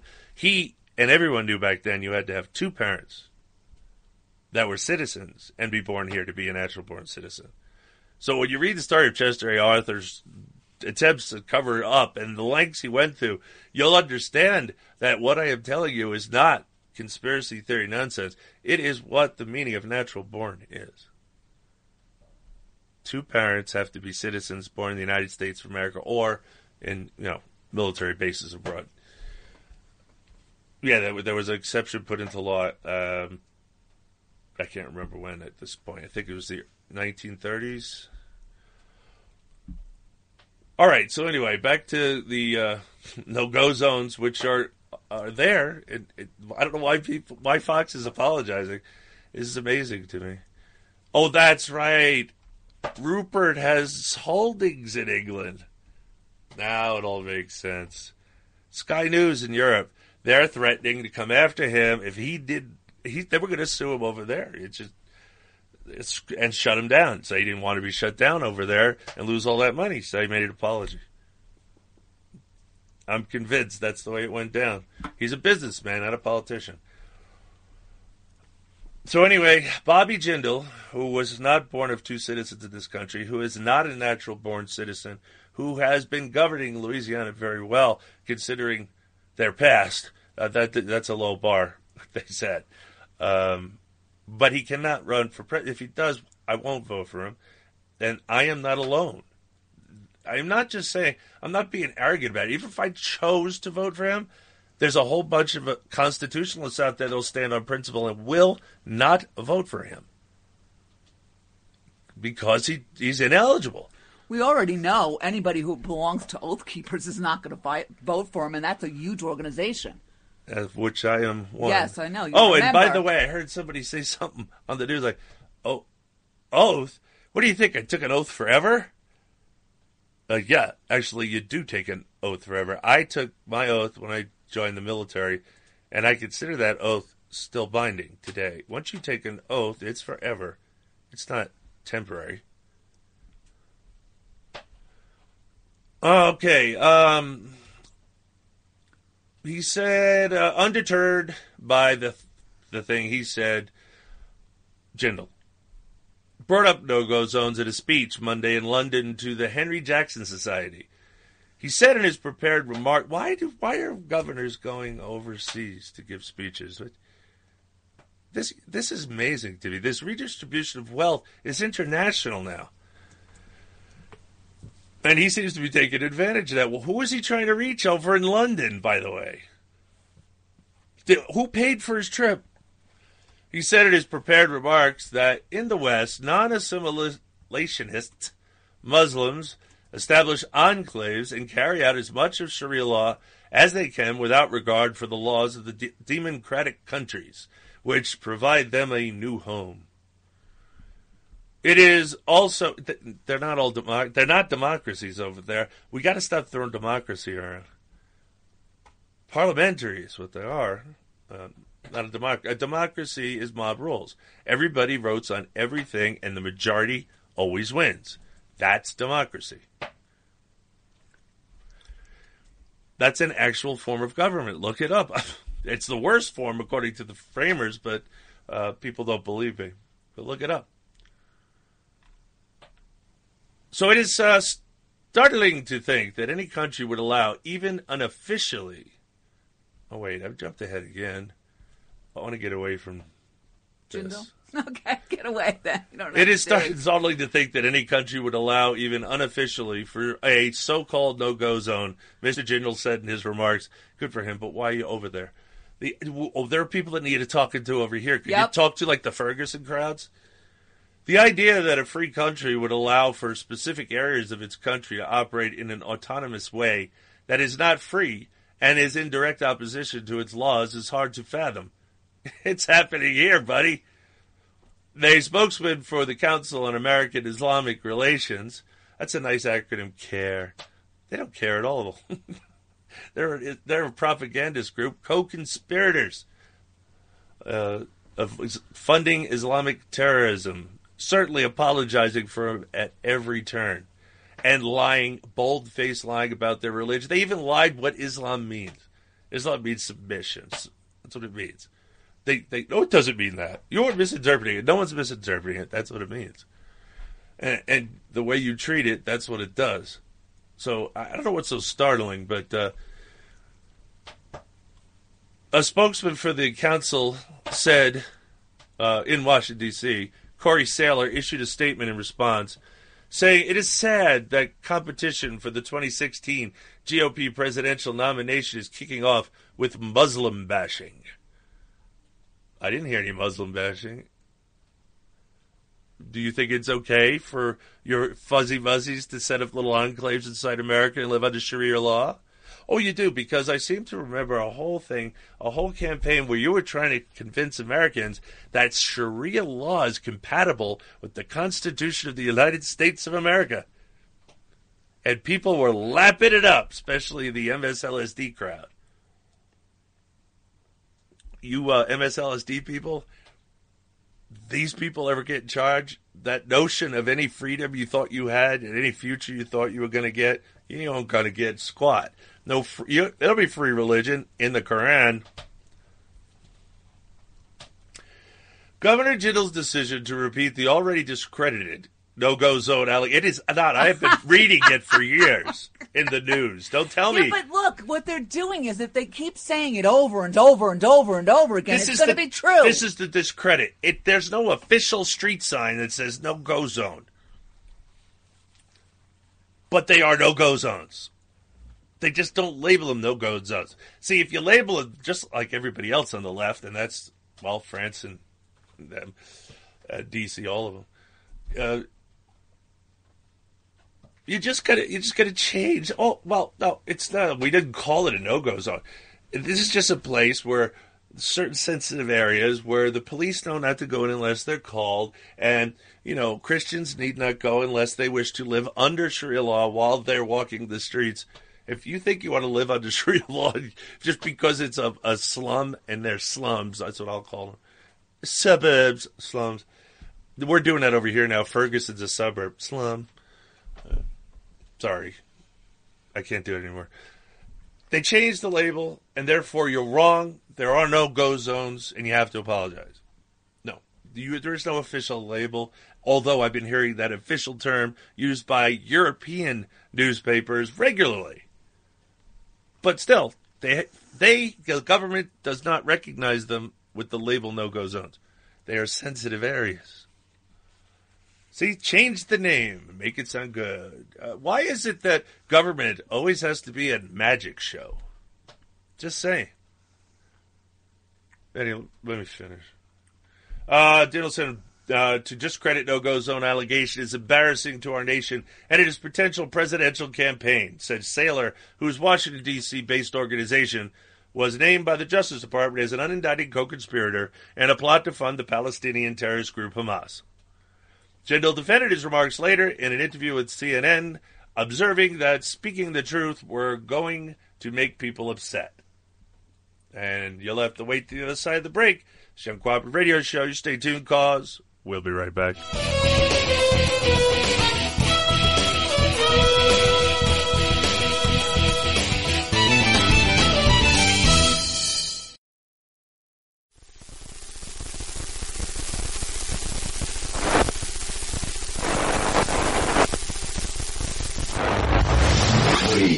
Socialists. You will be assimilated. Your individual liberties, personal freedoms, and mental individuality will be added to our own. Resistance is futile. Uncooperative Radio Show merchandise is now available at cafepress.com forward slash uncooperative radio. At this wonderful site, you will find hats, t-shirts, coffee mugs, and bumper stickers, and much, much more. Merchandise slogans include, I am an uncooperative citizen, become an uncooperative citizen, I am an uncooperative citizen and damn proud of it, and the Constitution is the solution. So visit cafepress.com forward slash uncooperative radio today and become an uncooperative citizen. That's cafepress.com forward slash uncooperative radio. If you are successful at what you do, whether you're a doctor, a lawyer, a business owner, or you have a great career, you understand the concept of protecting yourself. Well, are you protecting yourself, your family, and your assets with quality term life insurance? Consider these possible rates. A man age 45 non-tobacco user could obtain $1 million of coverage for as little as $75 a month. And this rate is fixed for the next 10 years. We specialize in policies of $500,000 and above. A man age 50 non-tobacco user may be able to obtain $500,000 of coverage for as little as $115 a month. And this rate is fixed for the next 20 years. We have great rates for smokers too. Call the Term Lifeline now. 800 430 1891. 800 430 1891. 800 430 1891.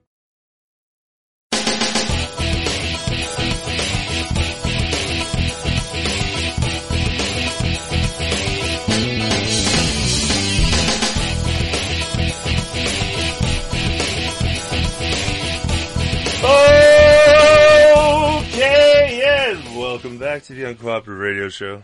All right, um, back back from the other side is Jindal defending his remarks on a CN Communist News Network interview. So, of course, speaking the truth, we're going to make people upset. Here's the biggest point: radical Islamists hate our values. They threaten our way of life. They don't appreciate, they don't condone, they don't allow freedom of expression, self determination, the governor said. Anybody that thinks you should be killed for drawing a cartoon is a terrorist. Is somebody that we need to hunt down, that we need to get rid of in our societies. Yes, I like Bobby Jindal. He's just ineligible. He brought up again the issue of non assimilation, in which you have people who want to come to our country but not adopt our value in some cases, not adopt our language in some cases. They want to set apart their own enclaves and continue to hold on to their own values. And by the way, if the values were so good, why did you come here? Well, I know why the Muzzies did. I'm talking about other people. I think that's dangerous. It's dangerous in America and in Europe, he said. Of course it is. It's stupid. It's self destruction. A spokesman for the Council on American Islamic Relations in Washington, D.C., Corey Saylor, issued a statement in response saying, It is sad that the competition. You did it again. This was from up there. What? You double copied. I did. I'm sorry. Just move on. I think you made your point anyway. you really made your You point. can't make the you can't make this point enough. They, it it's so hard for people to wrap their heads around because well, for one, they think Islam is just another religion, and it's not. It's not Buddhism. It's not Taoism. It's not Zen. It's not uh, Hindi. It's not uh, Hindu. It's not etc.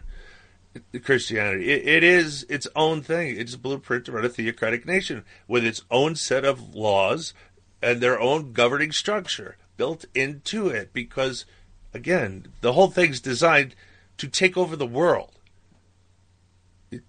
You think I'm lying. You find a Muslim that'll tell you the truth. And that's what his plan was. That's what the the conqueror's plan was was to conquer the world. And at that time, the known world, America, didn't exist. Uh, so it was all of Christendom and such like that, of which they almost succeeded. Um, Islam is not a religion, so we shouldn't treat it like a religion. And they don't have freedom of we're going to take over your country because they will not be happy till the flag of the prophet is flying over all the capitals of the world. And I am quoting somebody. I don't remember his name. Some crazy guy going, "Loo, loo, loo, loo." yeah, know. All right, uh, enough, enough of that. Now we're going to go to something interesting. Jury nullification. Now, people bridle at this subject. You, no subject we should bridle at. We should be able to discuss any topic without just the label of it sending people into a frenzy.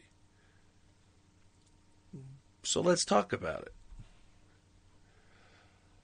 Okay. From Fox News, the first wave of a 9,000 member jury pool, the largest in U.S. history, appeared in Colorado courtroom Tuesday as the trial of James Holmes, who was accused of murdering 12 and injuring 7. Did I move ahead somewhere? Mm-mm. This is the one. Mm-hmm. Okay. I don't know. I haven't read it yet. Uh, and injuring seven in the 2012 attack in an Aurora, Colorado movie theater got underway more than two and a half years after the attack that stunned the nation.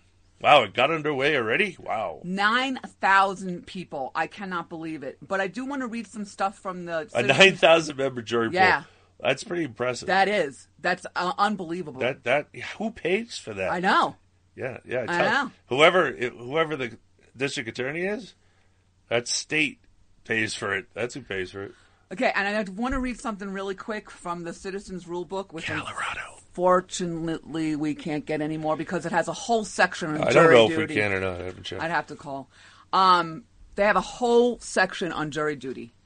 I can see just right. I just want to. No, now you can see just Now I, I want to do a quote. It says, "The jury has a right to judge both the law as well as the fact in controversy." John Jay, first Chief Justice, U.S. Supreme Court, 1789. Another quote is The jury has the right to determine both the law and the facts. Samuel Chase, U.S. Supreme Court Justice, 1796. Um, And also it says the general misconception is that any statute passed by legislators bearing the appearance of law constitutes the law of the land. The U.S. Constitution is the supreme law of the land, and any statute to be valid must be in agreement. It is impossible for a law which violates the Constitution to be valid. Who was that by? It doesn't say. Oh. Just- Sound a little like Madison. But it, and this is what we're trying to tell everybody: all these laws are unconstitutional. They, uh, the Obama, Obamacare. Oh, if you want just say no. If you want a historical reference for uh, state nullification, you think that's not how it's supposed to work. Uh, you can look up the Kentucky Draft Resolution of 1798. It's uh, it's the draft resol- the con- but it's the draft, the Kentucky draft, not what not the Kentucky actual what the state ended up going with. Read the draft. That was done by uh, well, Jefferson. Sorry, uh, under a pseudonym because he was at the time he was vice president, and Madison also as a pseudonym did it for Virginia. Uh, but the real good one, the one to get is the is the one by Jefferson. That's the one he sent them. The draft he sent them. Man, you could pound too many more hammers into that coffin. I mean the nails. And we sent you sent that to Jan Brewer when she was fighting over this stupid. yeah, they probably never even read it.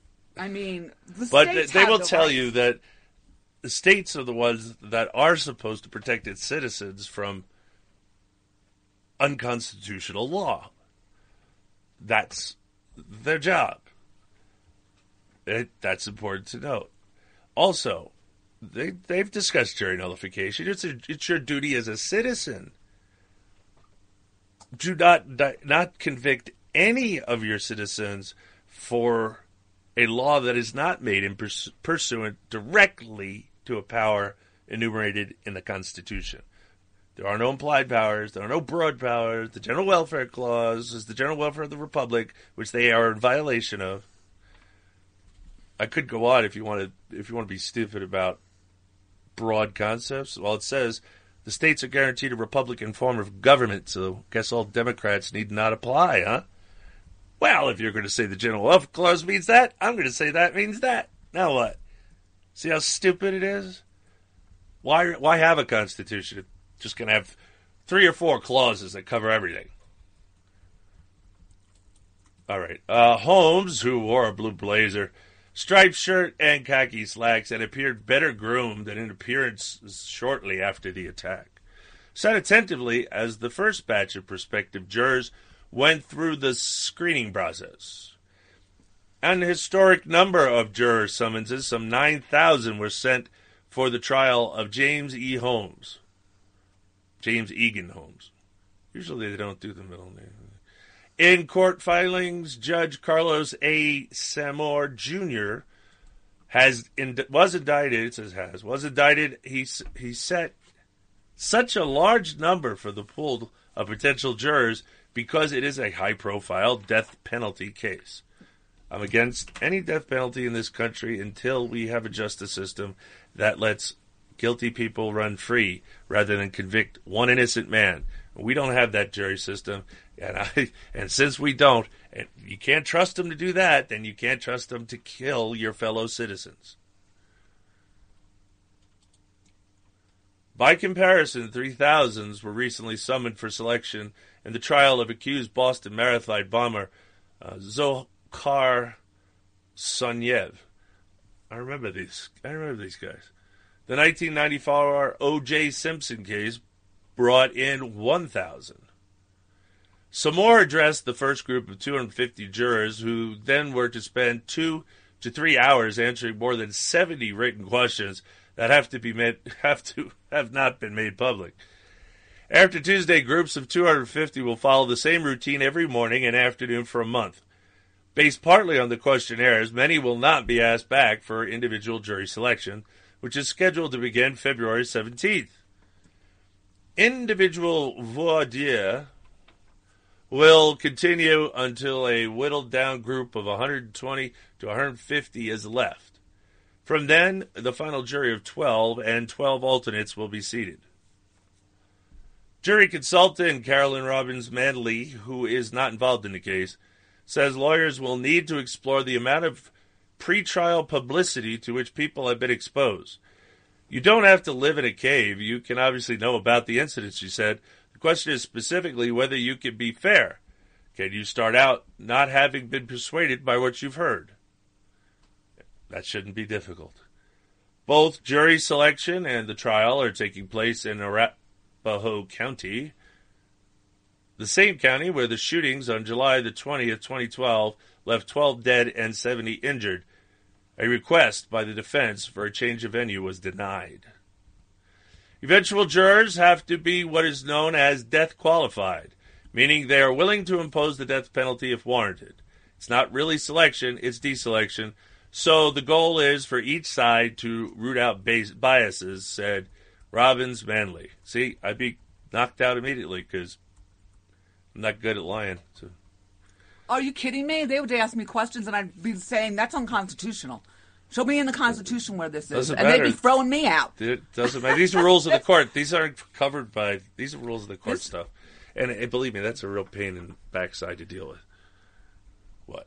Well, in the chat room, he was uh, the person who was chatting with me said that uh, some a professor was standing outside of a a court uh, house and was handing out pamphlets about jury duty, and they charged him with jury tampering. Just passerbys. A out of control judicial Yep, system. I That's know. all I can say. We have judicial anarchy Yes, we do. because they they are unmoored from the Constitution. Yep.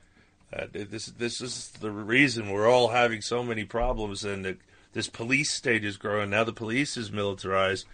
Uh, none of this is good news for us. They federalized the uh, state national guards. If nobody knew that, no, it's not legal. You can't legislate uh, something away out of the Constitution.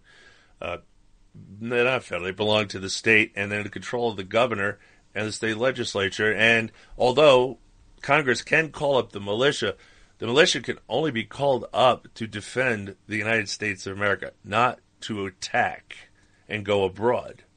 That's not the point. That's that's the Navy's job. The militia's job was to defend the home front. When Congress calls them up, it's because we're being invaded and we need to put down an insurrection. That's what that's for. And still with the permission of the state governor. But they wouldn't have even attempted that unless they were requested by the state governors to do something. Uh, we have to understand that the, the national government is the weak government. They're not. They don't ever tell the states what to do, except where it expressly says, "States, you can't do this." And that was because they were doing it under the Articles of Confederation, not because they were, you know, Svengali. These are things that they wanted stopped that the states were doing, so they listed them. That's the only place they list stuff like that. The rest of it has to be. You don't have the power unless it says you have the power. There are no assuming. There's no implied powers, Hamilton. There's no. Uh, I don't know what are these textualists versus uh, originalists. How can you have this kind of thing in judiciary? That alone in the in the Supreme Court bothers me. But the out of, out of control federal courts, and they don't even have jurisdiction to hear the cases they're hearing. Nobody knows this because for our whole life they've been doing it, so we accept it. It's not in the Constitution, so they don't. They're not allowed to do it. They are not the appellate of the states, and even the Supreme Court is not the appellate of the state Supreme Court unless it is listed under its jurisdiction in Article Three, Section Two. And there are no broad words in there that give all kinds of powers to them either. I know it's difficult. That one is actually tricky to read. It, it's a it's a tricky clause, but when you go through the Patriots Pub.us, when you go there and listen, and you go through the Constitutional Convention day by day, you you you know what it means. You know what the Constitution means, and you don't have to guess around about it. There's no interpretation. There's no read for any kind of interpretation. Okay. Um,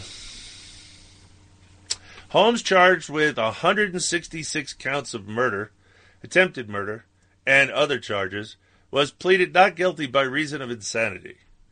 Under Colorado law, Colorado law, the burden is on the prosecution to prove Holmes knew right from wrong at the time. During jury selection, Robbins Manley said the defense will want to explore prospective jurors' feelings about the insanity defense. any experiences they have had with psychiatry and whether they have any family members that may be mentally ill. She added prosecutors will look to find people who mu- just might think the insanity plea is fluff and it shouldn't exist.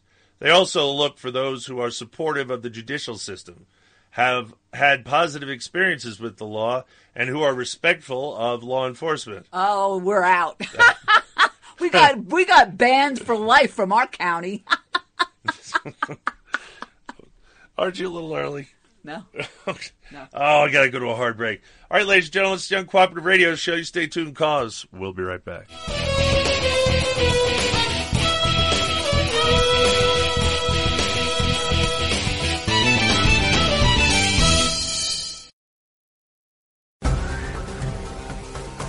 The Recovery Act and our actions to fix the financial system were decisive in starting to turn the economy around. Growing uh, at a good clip.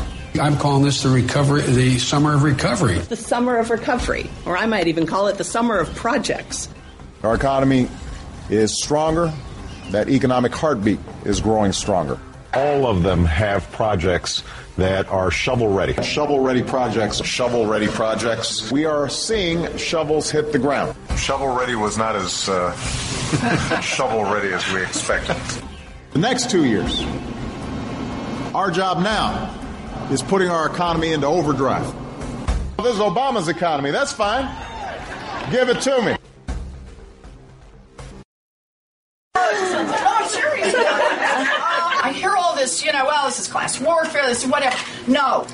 There is nobody in this country who got rich on his own. Nobody. You built a factory out there, good for you, but I want to be clear. You moved your goods to market on the roads the rest of us paid for. You hired workers the rest of us paid to educate. You uh, were safe in your factory because of police forces and fire forces that the rest of us paid for. You didn't have to worry that marauding bands would come and seize everything at your factory and hire someone to protect against this because of the work the rest of us did. Now, look. You built a factory and it turned into something terrific or a great idea. God bless. Keep a big hunk of it. But part of the underlying social contract is you take a hunk of that and pay forward for the next kid who comes along. Coming soon, John McCain and Lindsey Graham star in the tender sequel to Brokeback Mountain. Return to Saddles or Canyon. You know, Lindsay, you spend a few days out on the campaign trail, away from all the other Republicans, with nothing but your horse, the press, and a few thousand sheep to lead. Well, it makes a man think different, feel different. You know what I mean? You want another back rub? Sure. Then we'll make s'mores. Uh, what should we do about evil? Uh, that's that's a good question. Uh, uh, uh, evil exists. We see it all the time in the streets, Darfur, but not in Iraq at any time. We need to be humble and not have a spine. Defeated. Defeated. Let me just say, uh, Defeated. Defeated. There's no other way. For the last time, I'm pretty sure what's killing the crops is this Brawndo stuff. The Brawndo's got what plants crave. It's got electrolytes. So wait a minute. What you're saying is that you want us to put water on the crops. Yes. Water. Like out the toilet? Well, I mean, it doesn't have to be out of the toilet, but, but yeah, that's the idea. But Brawndo's got what plants crave. It's got electrolytes. Okay, look. The plants aren't growing, so I'm pretty sure that the Brawndo's not working. Now, I'm no botanist, but I do know that if you put water on plants, they grow. Oh, well, I've never seen no plants grow out of no toilet. Hey, that's good. You sure you ain't the smartest guy in the world? Okay, look, you want to solve this problem. I want to get my part, and so why don't we just try it, okay? And not worry about what plants crave. Brawndo's got what plants crave. Yeah, it's got electrolytes. What are electrolytes? Do you even know? It's what they use to make Brawndo. Yeah, but why do they use them to make Brawndo? Because Brawndo's got electrolytes. Uncooperative Radio Show merchandise is now available at cafepress.com forward slash uncooperative radio. At this wonderful site, you will find hats, t-shirts, coffee mugs, and bumper stickers, and much, much more. Merchandise slogans include, I am an uncooperative citizen, become an uncooperative citizen, I am an uncooperative citizen and damn proud of it, and the Constitution is the solution. So visit cafepress.com forward slash uncooperative radio today and become an uncooperative citizen. That's cafepress.com forward slash uncooperative radio.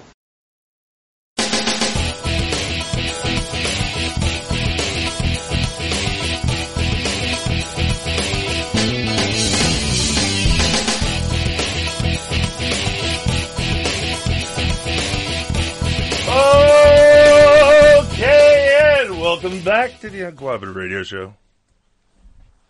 All right, back to this rather disturbing story. All right. In December, just days after summonses were mailed, Holmes' parents, Robert and Arlene Holmes, released an open letter to the media. It read in part We realized treatment in an institution would be best for our son. We love our son. We have always loved him, and we do not want him to be executed. We also decry the need for a trial. A lengthy trial requires everyone to relive those horrible moments in time, causing additional trauma. The timing of the parent's statement in this advocacy for the defendant might have backfired. They may have aggravated more people than actually got them on their side, Robbins Manley said. Defense attorney Ron Dan Recht, who is not involved in the case, said, Were they thinking that jurors would read it? Probably. And was there coincidence in the timing? No. Probably they thought this is a good time to release this statement. That can't be held against the defense team. It wasn't issued by the defense team, it was issued by these grieving parents. Well, you know, and This is all political manipulation. Thank you. I was just going to say things have gotten so complicated now in this in this country. Um, and, and I know we were talking about jury that I wanted to bring up jury nullification in this. It doesn't apply to this because it's a murder trial, right? Doesn't apply to it because he's guilty of the crime for one thing, and the and the law that he's guilty of is lawful. But look at how I just want to bring home how important a jury is. You do this all the time in the in the sequence of events when it comes to the states. Jury's your last hope, ladies and That's gentlemen. it. Just remember that. It's your last hope. If you have to go to court, they're your last hope. Think about that before you try and get out of jury selection. Uh, because if only the idiots show up, we're in trouble. We need the smart ones to show up. And the ones smart enough to get out of it, get out of it. That's not good for our justice system. Okay, and you may not care yet, but one day you may find yourself there. Believe it or not, even though you may have thought you'd done nothing wrong, you may find yourself in court. Well, what do we always say? That you- we what's that saying? I stayed in the same place I was. That's not a saying. What is it? Well, I've always I. It goes my alarm. Time to dance. Uh, what was the question? About staying in the same place and oh lying. no, it, it's just yeah. Well, that's not a saying. It's something I made up a long time ago. That you know, all my life, all of my life, I lived I lived a good and lawful life, and I haven't moved one inch from where I was before to where I am now, and yet somehow I'm on the other side of that legal line all of a sudden. But I didn't move. They moved the line on us. See? And they keep moving the line on us until they capture everybody. It's like a fishing net. They're just just constantly expanding it, constantly getting bigger catches, and it's well, it's Fabian socialism. It's incrementalists. If you do it slow enough, the people won't pay any attention to it, and that's what's been going on until Obama came along, and everyone went, "Ah, what the hell's this?" and they voted him in again, And yet, and yet, he was voted in again by the majority. which I don't think I really I think truly. it might have been stolen. I don't know. I know there there's always voter fraud in every election anyway, and I know who perpetuates it, and it's always the left. And I know there was a bout of, come on, there had to be uh, the whole thing with Soros owning the Spanish company that owned the voting machines that were going to count the votes last election. And then, so Soros divested himself of the country because we found out about it, and that was supposed to make us feel better. We sent our votes to be counted in Spain. Are you on drugs? Yes, of course there was. I don't know how much. I, I figured there was going to be about 2%, maybe 3% uh, voted for it this time, and I think it went higher than that. Well, another good example of jury nullification and being on a jury is um, your great friend that we lost, um, Tim Loki Curlin. He was on a jury, and it was because of him that the man didn't get convicted as it was supposed to be. Because what the man did, he shouldn't have even been brought up on any charges. But right, what you're right, saying, it was self defense. He punched somebody in self defense, and everybody in the jury was ready to convict this guy because they said, "Well, he's vic- he's guilty of assault battery." And you know, my my fellow co-host and friend Loki had to go. Wait a minute here. Let's take this a little slower first. What actually happened? And then they went through the transcripts. What actually happened? You know, the the other guy uh, hit him first, and he hit him back, and he's on trial again. He's about to. This might have been a civil suit. I don't know if it was criminal. No, it was criminal. it was criminal. It was going to be a misdemeanor or. A they, they were all ready to convict him, and he, Loki would hear none of it because the guy acted in absolute self defense. He was guilty of nothing. Uh, and he spent the time to convince all other 11 jurors that he was right. And so, if that one man had decided, and believe me, he's smarter than many of you people might think you are. He he didn't want to get out of jury duty and he got it. No, you're not going to get a great case like that all the time. Sometimes you don't do nothing. Sometimes it's drivel, and sometimes it's important. But it, you know, everybody's got to show up because if he didn't show up, that guy would have went to jail. See, the power of one, One. person Yep. who had knowledge and education, understood what the legal system is supposed to be. and was willing to stand up against other people. Yep. So that's what we keep telling everyone. Look, Of course, he had to be the foreman too. just say no first of all to any kind of government that is non-constitutional. I will, I'm going to go to jail because I'm not even going to listen to them. Um, the other thing is, if you see somebody standing up for something, you stand with them If they're right. if they're right. Exactly. And especially if they're talking about a Republican getting it back and electing other people to listen to the Constitution and take your states back. You stand with that person. You know, that reminds me of that story we, we did about the um, the man that went to the board meeting and he was protesting this disgusting book that his daughter, his teenage daughter, was required to lead, to read for honors English. Do you remember the pictures of the people and all the rest of them in that uh, school board meeting? I don't know if you remember. No. Okay. None of them. This man was protesting this book rightly, and all of these other parents are sitting around him, and their kids had to read the book as well. And one of the go- women was interviewed after this incident because he ended up getting arrested. Remember? It turned out the video clip didn't show, but people did stand up and say something. Did you? Oh, They you just found ign- that out? They just ignored them and said, uh, you know, pretty much show's over. You know. Well, but a lot of them weren't. They were either looking down, they were looking away, they were embarrassed. They weren't standing with this man. And afterwards, uh, one woman was interviewed and she says, "My son should never be have to read that book." I'm like, "Really? Why didn't you say anything in the board meeting, school board meeting? Why didn't you stand well, up?" actually, that we did cover that. They didn't even know it was happening at first. They had no idea. They were just sitting there minding their own business. They didn't know they called the cops. So they they were just look why the cops here. They didn't understand, and he didn't make a big enough scene, I think, to really make people all. But some of them did stand up and say something, and they ended up not arresting him because of that. They removed him though. He had to leave, um, which is a crock of you know what, and he was, and it was because he wouldn't be silenced when they told him to be silent.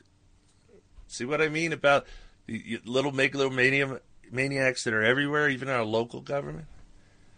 We got to get rid of these power hungry doofuses and, and back where people understand that these are civil servant jobs. You serve the people, you do not lord over them. You work for us. We pay your salary. All right. So uh, uh, yeah. this is going to be going on for a while. Maybe the he- the hearings probably won't even start.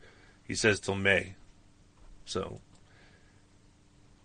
there's a lot of stuff coming in the spring. The Supreme Court's going to take up same-sex marriage. Uh, as I stated, they don't have any jurisdiction in this, and national government has no power over marriage. Just ask yourself this: Where in the Constitution does it say the government gets to decide to define marriage? It's that simple. If it doesn't say it in so many words, they can't. And yes, they had marriage back then. It wasn't a government thing at all. It shouldn't be a state government thing. It should be just a, a religious thing, like like it was meant to be. And again, the U.S. Constitution is the supreme law of the land, and any statute to be valid must be in agreement. It is impossible for a law which violates the Constitution to be valid. I think that's going to be our saying from now on. You read that already. I know. I'm going to read it again. Think it's going to be our that and, you know take our states back. Oh man, pizza! I'm starving to death here. Pizza? That's my favorite food in the world. We have to make it ourselves. There's no delivery up here on the mountain. All right, so Papa John's is from Fox News. Papa John's Pizza. Oh, wait, don't you have something to play? I do. Well, then why are you floating around? I was looking at our signal. You gave me a little signal meter. Yeah, to but don't look do at. it when you're supposed to be pushing a button. Yeah, well, I was doing it because of that. All right, I'm going to push a button. We're, wait.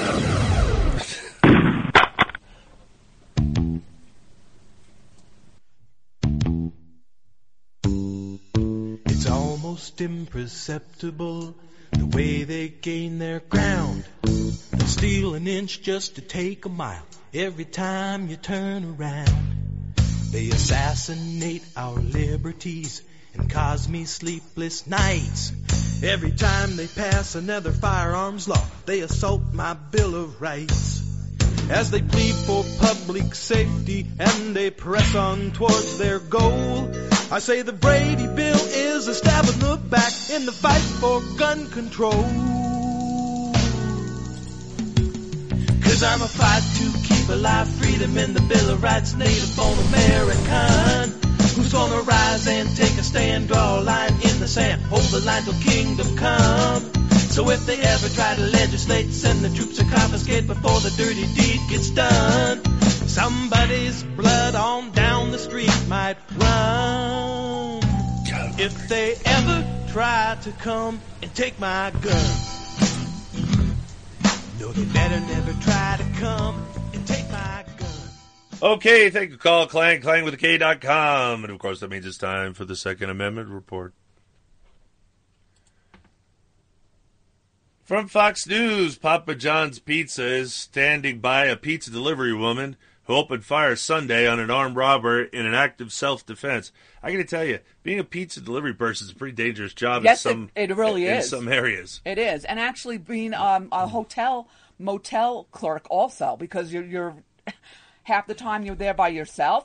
People are coming in and out all all times of night and day. I mean, really. That's why no one takes advantage of it, but why in Montana we have a law in the books that says no employer can make you uh, from stop you from carrying a firearm at your place of work unless they provide equal or better protection. So you would have to have an armed guard following you around just to make it equal. Uh, but yeah, no, but they do it here anyway. They tell them like Motel Six. I know I had a friend work there. They told him he couldn't have a gun. He was even though he was in the overnight in in a sketchy Motel Six behind bulletproof glass. You know, um, and I happen to know that Pizza Hut at the time also didn't allow their pizza delivery people to carry a weapon even if they had a concealed carry permit. That's a lawsuit waiting to happen, don't you think? I always thought the one with the guy that had his head blown off was going to be a huge lawsuit. Maybe it was, and I didn't hear about it. But uh, what would have happened if he might have had a gun? You know what I'm saying? But anyway, the pizza franchise told FoxNews.com Thursday the employee who hasn't been named will be fired from the company.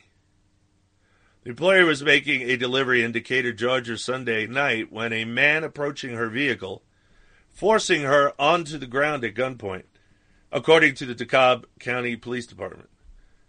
The woman who had a gun in her pocket was able to fire at the man while on the ground, striking the alleged assailant, identified as 24 year old Donqua Stevenson, in the face. Stevenson was later found in a neighbor's yard and arrested, according to police who said the pizza delivery might have been a setup. You think? Local media outlets reported that a second suspect carjacked the delivery woman's silver 200 Honda Accord and remains on the run. Stevenson was charged with armed robbery and was being treated for a gunshot wound at Grady Memorial Hospital in Atlanta.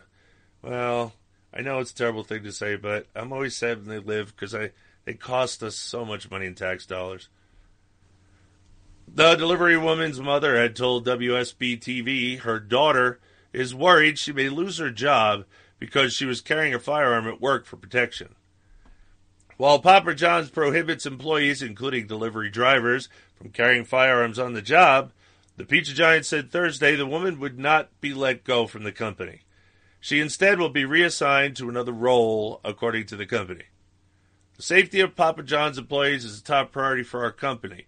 Company said in an email to FoxNews.com, except that you don't allow your employees to carry firearms on, on, on the job to protect themselves. So, not your first concern, is it, sir?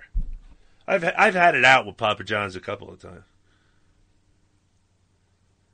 The company policy prohibits employees from utilizing firearms in the performance of their duties. We plan no charges to our current ch- changes to our current policy, which is designed to protect customers and employees, the statement read.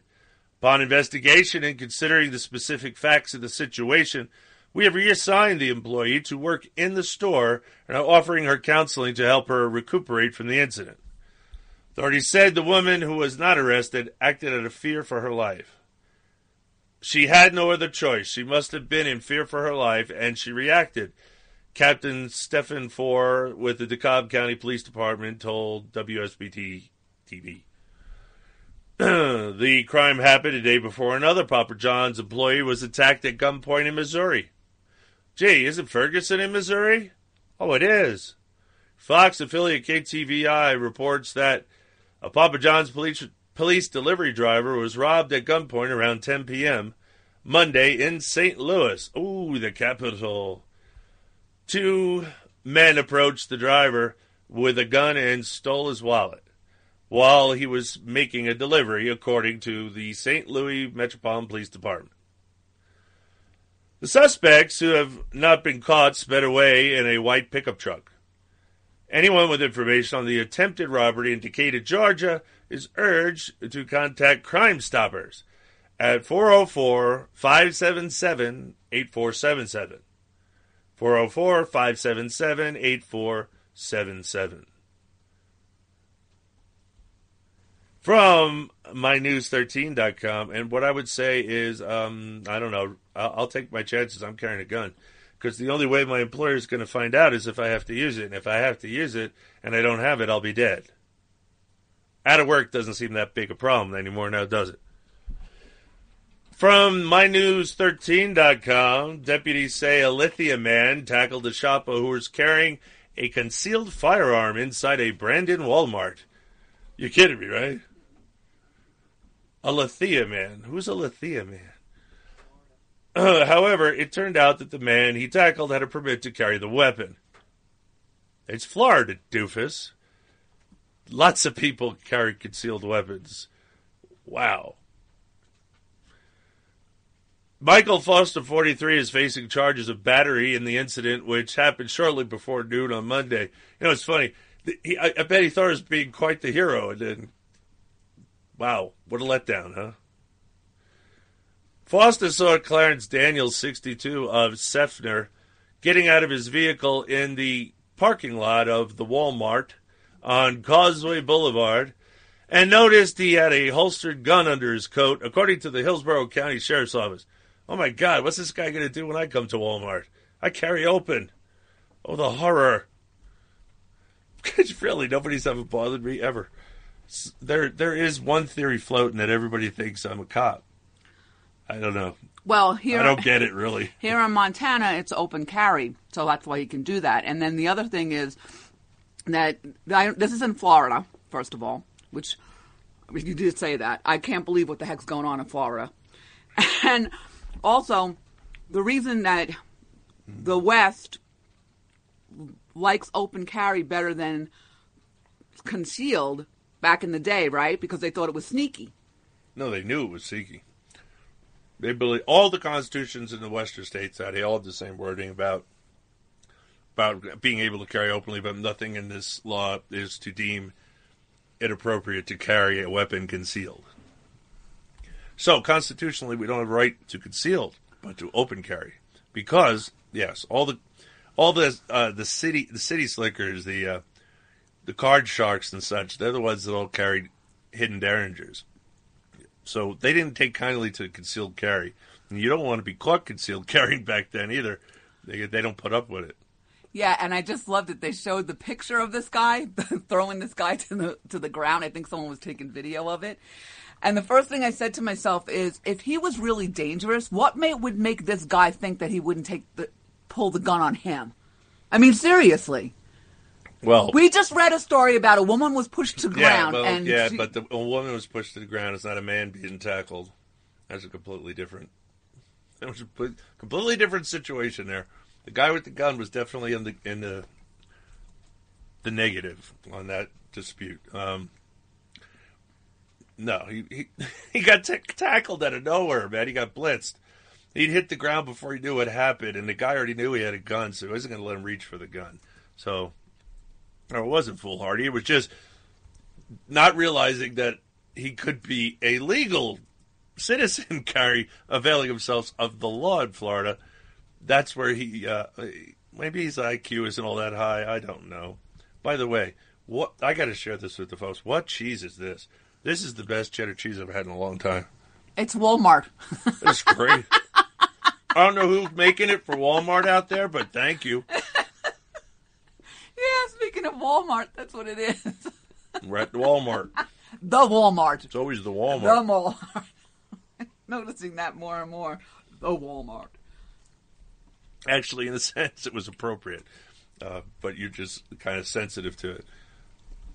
All right, Foster followed Daniels through the parking lot and into the store, where he approached Daniels from behind, put him in a chokehold, and brought him to the ground. He didn't even tackle; he put him in a chokehold. He's been watching MMM fighters. Everyone, everyone knows how to do a chokehold now. Well, and that and that's Got to put him out with the chokehold, If he if the sleeper hold. if he had done this and th- this was a criminal person, they could have pulled the gun on him. You know, yeah, they could. They could have. Really? It might have been their first reaction. I don't know how adept this guy is at sleep holds. I mean, as far as you're concerned, you're being attacked. It's exactly right. But and this and if he why, shot him, he would have been within his purview to shoot him too. and that's why that we keep telling everyone, gun owners don't want to shoot people. We think twice about stuff. Here, here's the know? other thing they don't care about: shooting someone else on the way down, shooting up the store on the way down. There's a million reasons why. First of all, if you were going to do this, you should have did it in the parking lot, not in the store. If you if you want to do it all, now I will give you the same exact exact advice I gave Trayvon Martin and that Brown kid. Don't bring a fist to a gunfight. You mean the white Hispanic? Well, I didn't mention his name. I don't because he's he's gone through enough. Um, no, but that's it. Just don't bring don't bring a knife to a gunfight. Don't bring a fist to a gunfight. Has another idea. Just stop getting in fights.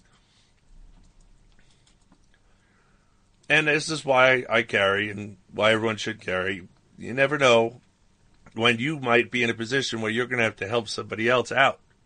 For instance, and you're to wish you had a gun because yelling at the guy isn't to stop him from raping someone or killing somebody. You're to have to actually act, and it's a lot easier if you if you could put a bullet in him. That'd stop him. So the two men briefly struggled. Foster yelled that Daniels had a gun. Daniels responded that he had a permit to carry it. Deputies said Foster didn't call 911 or alert store or security until after he had attacked Daniels. Deputies who responded to the scene confirmed that Daniels does have a concealed weapons permit. Foster was taken into custody without further incident. Officials say anyone with concerns regarding someone who is carrying what appears to be a concealed weapon should contact law enforcement. I, I agree. That's exactly what you should do. And if you want to follow around because you have a gun, go ahead. But if you don't have a gun, don't do it. So those are two examples of armed citizen stories. One that can go awry. well, this is an odd go awry. Mm-hmm. He could have got hurt trying to pull that movie, and they're not telling me he's some kind of professional fighter. So, what you learn on TV can kill you in real life.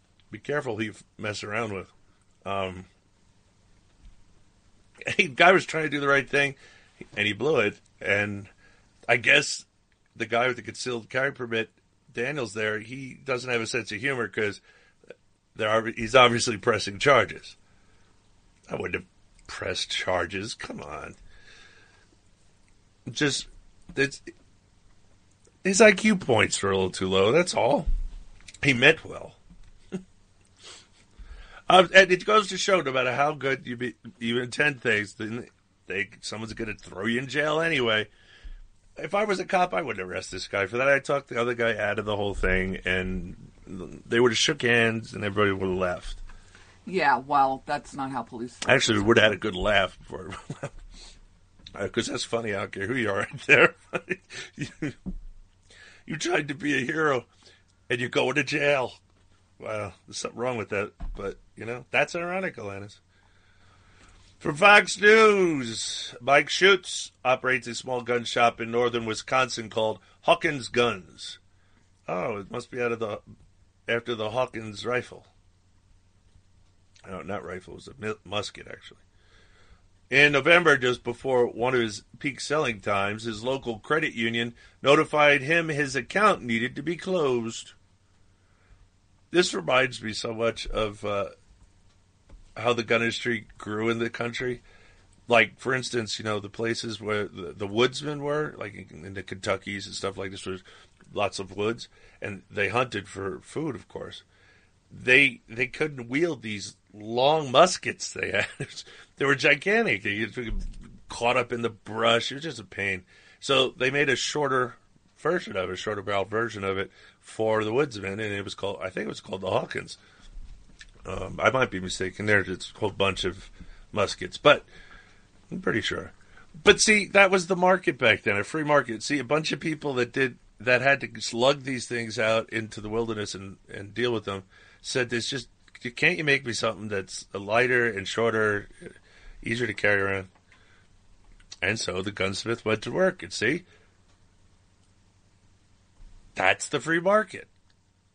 He needed one. He found someone who could provide the service. The person benefits from it. Everybody's happy. He gets the gun he wants. He gets the money he wants. Free enterprise. No government involved. No taxes. No requirements for warning labels. Could you imagine? I'm waiting for them to do that on uh, Sleepy Hollow. I want them to tackle warning labels on everything, because that I could really write for that guy for that. I mean, what the heck? What do you mean? Who's going to eat this? Yes, like, I mean the stupid warnings we have on everything. Oh goodness. Anyway, anyway, where was I here? Um, this is from Fox News. Oh, if I didn't mention before, if you didn't realize some of those parodies were from Paul Shanklin, paulshanklin.com. Thank you very much for being a contributor to the show. Uh, I don't think I missed anybody. Did you do anybody else? Commercial person? No. Okay. So in November, just before one of its peak selling times, his local credit union notified him his account needed to be closed. This is important. This is happening not only to gun show, shops, but this has also happened to marijuana facilities, dispensaries. The federal government twisting the arms of the banks not to do business with law abiding citizens. This is a problem, I thought everybody told me the federal government doesn't control any business. They're not socialist. Really? Yeah, I think I just pointed out they do. The bank manager said they made a mistake and they were not supposed to open accounts for those people involved in high risk industries, which the gun industry and ammunition industry is one of those, Schutz said. This is a crock of nonsense. I reported on this happening at a gun shop last year. This is not new. This is the federal government arm twisting. Pure and simple. They they don't like guns. Here's how we get rid of guns. No bank can do any business with anybody selling firearms. Kind of hard to do business now, isn't it? I mean, it's bad enough you can't use. They stopped them being able to use credit cards because they won't allow them to use it for gun sales anymore. Now bank bank accounts aren't even allowed. They're, they're creating a subculture of people that are going to be hit by incredible amounts of violence. Once the criminals realize how much money are in these marijuana dispensaries and gun shops, they're going to start breaking in. That's just dangling a carrot in front of them. Not that these people care. They got to put gun dealers out of business so you can't buy a gun. Yeah, you have a Second Amendment, but yeah, try and find one. That's what they're that's what they're trying to do. Yeah, you try and find a gun. Yeah, but we can find a gun. Even ten plus years ago, when I was back at EMS, I could find guns on the street. One guy was selling guns out of his trunk right in front of me when I was sitting in my ambulance on the corner. There's plenty of guns. You, you know, you can put all the legal gun stuff out of business you want. That just makes the black market more lucrative.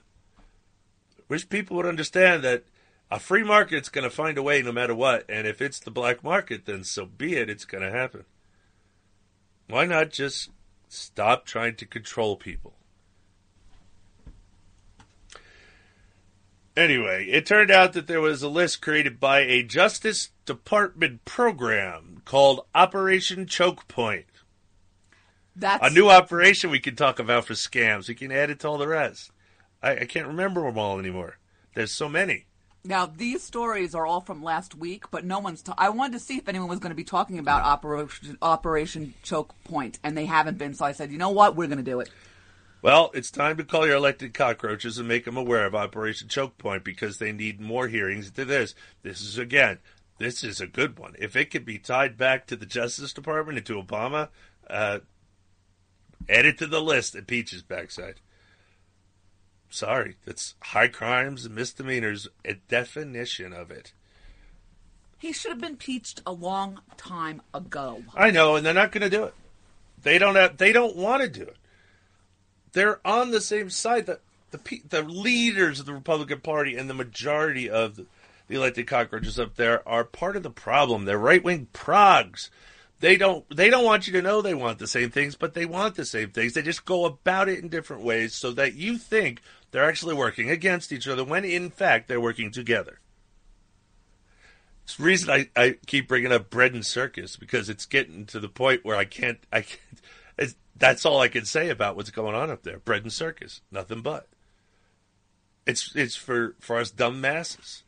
It's a it's a joke. They're taking us to serfdom land, whether we like it or not, and we better hurry up and wake up before it's too late and we're already there because then you're not in a position to overthrow your government and have a revolution because they will come down on you so hard. Well, look at East Berlin. May I say more? So back to this one, this thing, Operation Choke Point. The list equates legal gun sellers like Schweitz with escort services, Ponzi schemes, people who sell cable TV descramblers, and at least 30 other industries. the program, which is facing tough questions in Congress, intimidates banks. Oh, is that there are tough questions. They are in Congress. Good. See, they know about it. I know I heard of Operation Choke Point before. Uh, it intimidates banks with the threat of heightened scrutiny and increased audits if accounts are maintained in those industries. this is why the government has no constitutional authority to tell any business what to do at all about anything. There you have it. This is why. the um, Representative Sean Duffy, Republican, Wisconsin, said Operation Choke Point began as a means of combating fraudulent businesses, but evolved into an arbitrary list of businesses targeted by bureaucrats in the DOJ and banking regulators purely on the moral grounds, on moral grounds backed by no legislation. What they've done is they put short term lenders out of business, gun dealers out of business, ammunition manufacturers out of business. Because in America, if you can't bank, you can't do business, Duffy said. This actually is happening to somebody I know. Actually, right now as we speak. Share. Well, the woman that I do the uh, radio show, The Women of the Revolution, which is on, on Blog Talk Radio forward slash Halls of Valhalla, her husband and her decided that they were going to do, um, get an uh, what's the license that you get to be a dealer? FFL. Okay, and be an intermediary between people selling guns privately because I knew a bunch of people who wanted to do that. Okay, but you didn't have to. I don't know what. I don't know. You don't need a background check to sell guns to a no, fellow I don't, person. I don't think so. I didn't think so either. So maybe, maybe I'm confused. I don't know what in their state. That's what I'm saying. They're in Virginia. Yeah, I don't know. I don't Virginia. either. Wow, that's tough. Yeah, probably true. Yeah. So. Um, oh, in fact, I know it's true. Remember, she had to go to the one guy in all of Virginia who they sent her gun to, the one who was trying to get the, concealed the, carry uh, permit. the reporter, the Yeah. I forget her name, and she's on freaking Cam and Company all the time, and I forget her name. Yeah, and we did a couple of. Was she in. Maryland or Virginia? She was in D.C. She was in D.C. and they allow concealed carry permits now in D.C. But All they- I, I don't think she was in D.C. Yes, she was. Although they do that, but she would have never got it because they people have tried. They just don't get oh no no no! It took her like two years, and she wrote a whole expose, and she actually got hired by another. Pull it up. We'll talk about it next uh, Okay. next show. But anyway, so yeah, right. She had to go outside of her. Outside. I don't care. I don't really care what people have to do in D.C. It's not a state, and if you don't like it, move. So anyway, the, Honest to God, the eh, women I do. You're at the you're at the complete mercy of the federal government if you're in D.C. That's it. That's theirs. They own it. It's their property. Don't like it? Leave.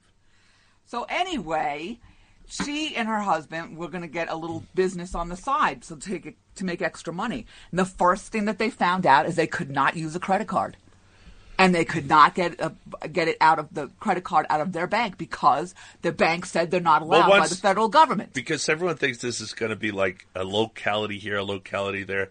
No, did, do you hear me say the DOJ, Department of Justice, put out this thing already, and the that's it. That's the whole country. Everybody. Nobody's going to do business with them. They're putting out that. Yeah, I know. Nobody's talking about it. I want to know why the gun dealers aren't coming out and talk about it. I think they're afraid. They should be out screaming. If you can't get on, if you can't get on the show, you can get on this show. You just contact us. We'll put you on. Yeah, because the DOJ is illegal, No, the Department of Justice is illegal. What it does is illegal. But should have nothing to do with any of us in the states. Nothing. No federal law should have anything to do with us in the states because they have no power over us in the Constitution. We're because we're not saying no. Just say no.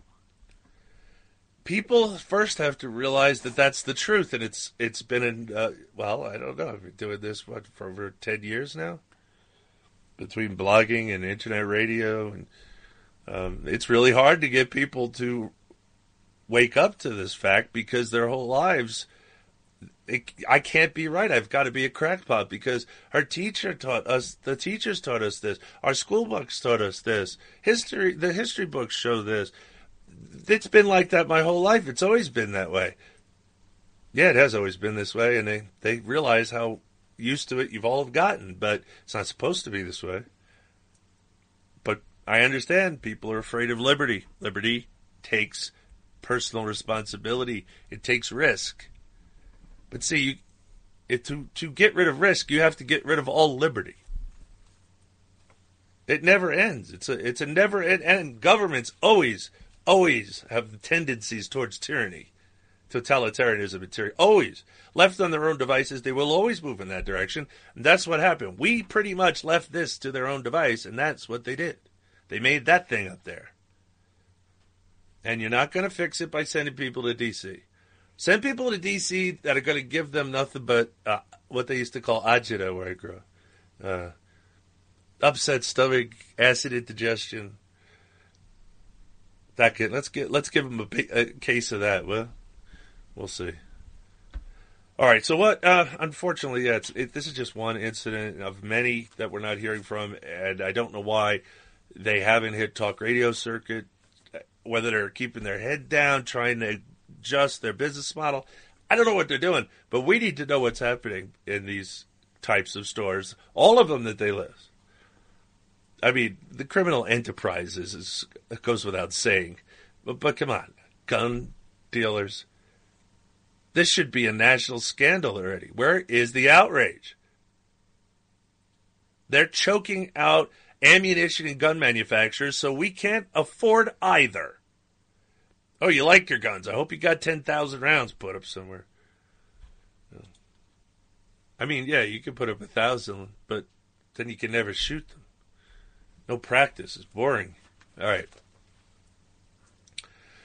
What so what they've done is put short-term lenders out of business, gun dealers, etc. I did that. All right, in northern Wisconsin, Schweitz became suspicious that something strange was happening after his issue with the local credit union. So he concealed an audio recorder and visited his credit union. A manager and then a regional manager told Schweitz the credit union wanted his business but he had indeed been placed on a list of high risk industries. We're really not anti gun as a company, but our hands are tied, and I feel horrible about this. I didn't sleep last night, regional manager Troy Urwer said. Yeah, I bet. Fox News found several more businesses from payment processors to ammunition dealers. And if this guy was so upset, why doesn't he speak out?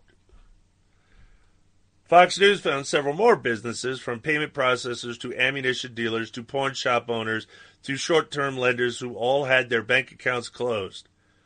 In response to an inquiry from Fox News, a spokesman for the DOJ wrote, We do not target businesses operating within the bounds of law, and we have no interest in pursuing or discouraging lawful conduct. Duffy said that's a bald faced lie. Lenders that uh, Fox News was provided a DOJ memo in reference to short term or payday lenders that seems to suggest an indifference to harming legal businesses. Although we recognize the possibility that banks may have therefore decided to stop doing business with legitimate lenders, we do not believe that such decisions should alter our investigative plans. Michael Blume, director of the department's Consumer Protection Branch, wrote. You remember the new consumer protection branch they made up to protect us from, oh, crap like this, maybe? A spokesman for the DOJ said the high risk merchants list was produced by the FDIC. You mean the organization that only can cover 6% of all money in the banks in the United States? That FDIC? However, Brian Wise of U.S. Consumer Coalition pointed out that the FDIC sits on the Financial Fraud Enforcement Task Force, which is the driving force of Operation Choke Point and is chaired by U.S. Attorney General Eric Holder. Also, starting in August of 2013, the DOJ issued subpoenas to banks and payment processors. The spokesman also said the FDIC has since rescinded the high risk merchants list. Wise with the Consumer Coalition uh, says there are hundreds and even thousands of businesses across the nation who have had their bank accounts closed, and they may not even know their bank was intimidated by Operation Choke Point. This is one of the greatest abuses of power this country has never heard of, Wise said. The business owners who spoke to Fox News say they have been able to find alternative bank accounts even Mike Schweitz, however, Duffy thinks those accounts will only stay open until federal investigators scrutinize the alternative banks. They might be able to get banked for a short time, but once the bank goes through its next examination, Hawkins Guns might find itself without a bank, he said. Schweitz was told by his local credit union after an overhaul they may be able to accommodate his business in February. However, he says, we would have lost our business if he didn't find somewhere to bank between November and February. What's so special about February? I'm curious.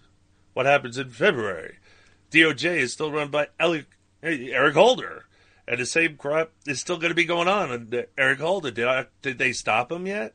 I didn't hear anything come out of Congress saying they're they're defunding the DOJ or anything, right? They're not impeaching defunding Holder. They're not defunding anything. Well, this one, this is the end of Holder. This is end of the excuses why they can't impeach someone. Holder is directly in charge of this committee that is sending out this nonsense. He's directly linked. It's over. Now impeach him, you gutless cockroaches. Is that how you really feel? How I really, really feel. How do you really feel, Uh, how do I really feel? That this is a very personal affront to Yes, myself as a gun owner. it is. Uh, I, I, this is unbelievable. This is this is totalitarianism. This is fascism right here.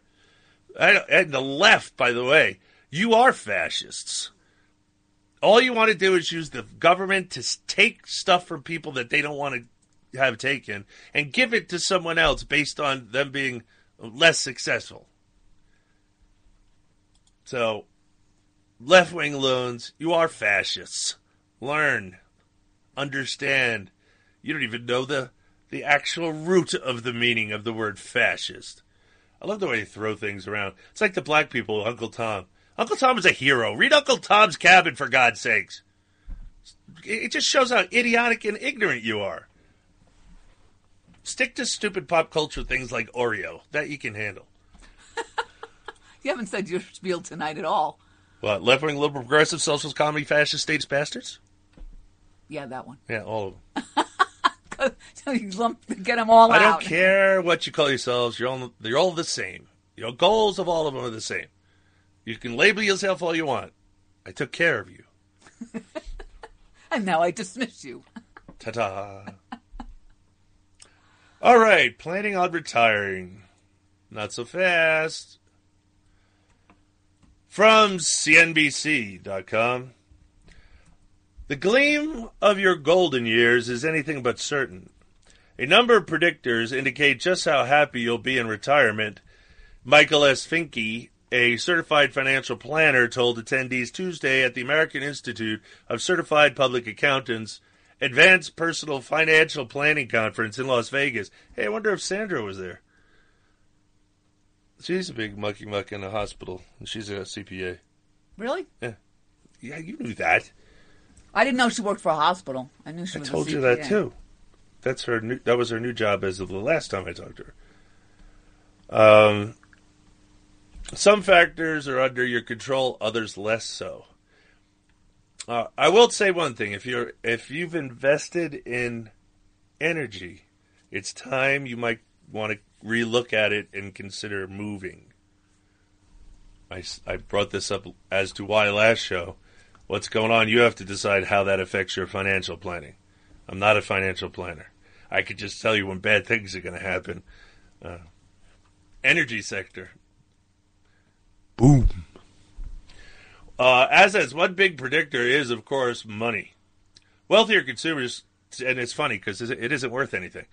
Uh, wealthier consumers tend to be more satisfied in retirement, although they're only spending about $10,000 more a year than the middle income folks, said Finke, Director of Retirement Planning and Living at Texas Tech University's Department of Personal Financial Planning. Okay. Uh, one big predictor is money. Now, eventually, that fiat money is going to go bust. Our our currency is going to go bust. It's a matter of time. It's historically repetitive. Uh, the only thing we can do is get off it. Get back on the gold, gold, silver. Uh, not backed because you have to amend the Constitution to print money, right?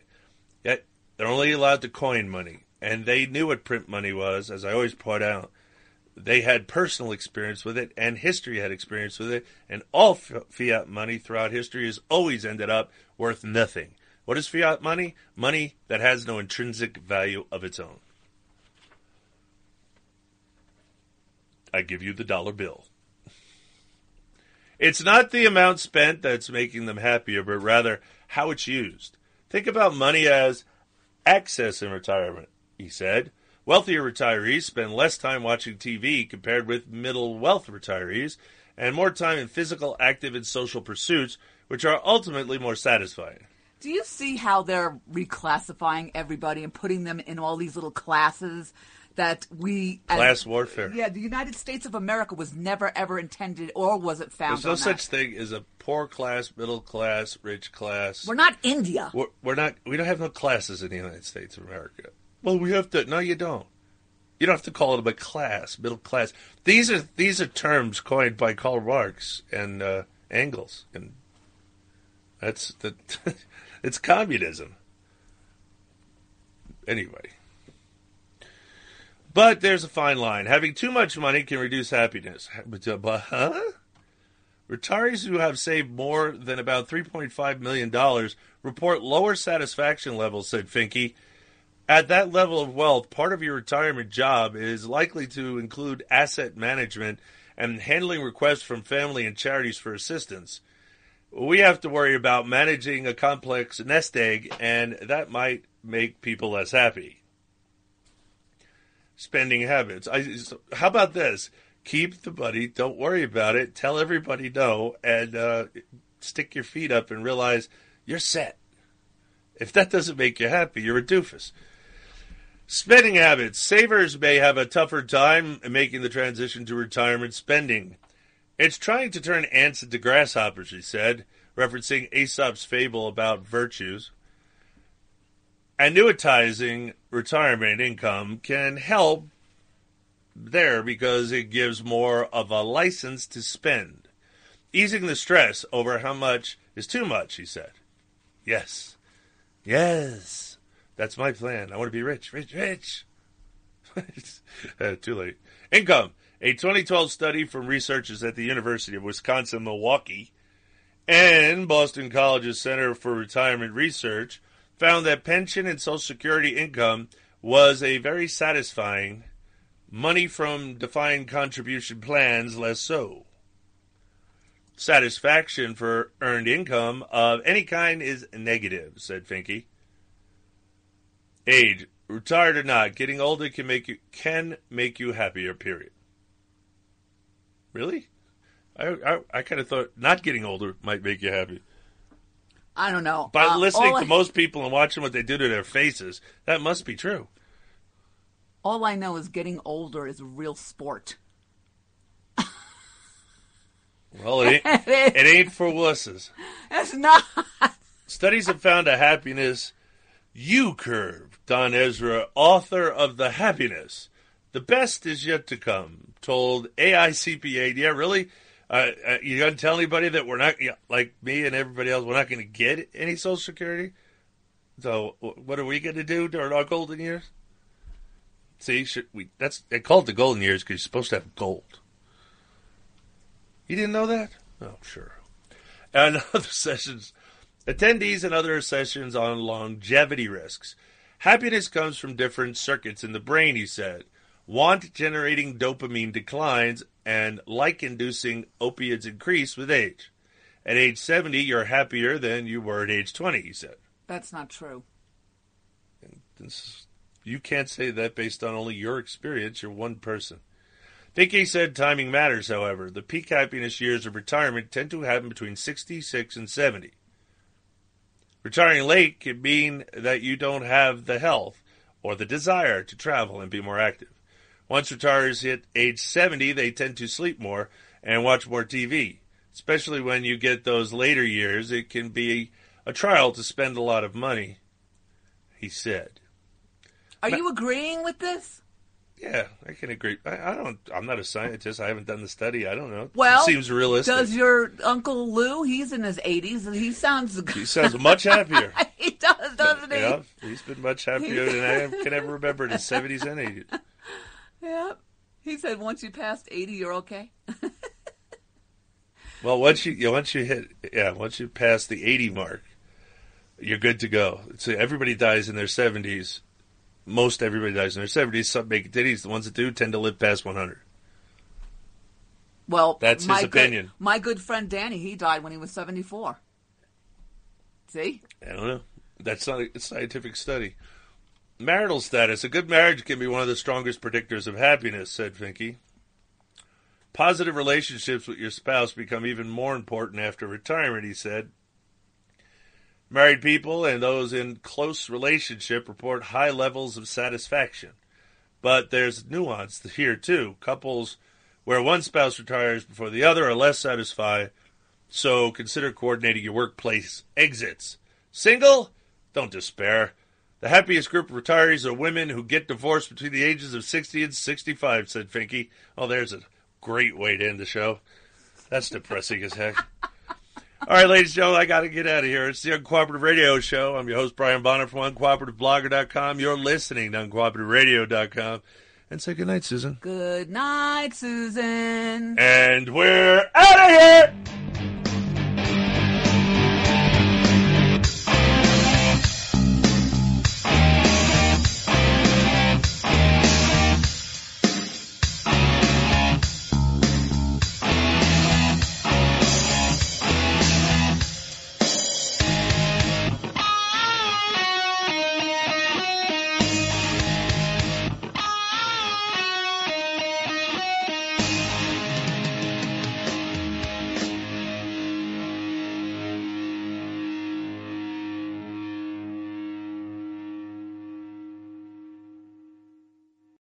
Lucky Land slots, you can get lucky just about anywhere. Dearly beloved, we are gathered here today to. Has anyone seen the bride and groom? Sorry, sorry, we're here. We were getting lucky in the limo and we lost track of time. No, Lucky Land Casino, with cash prizes that add up quicker than a guest registry.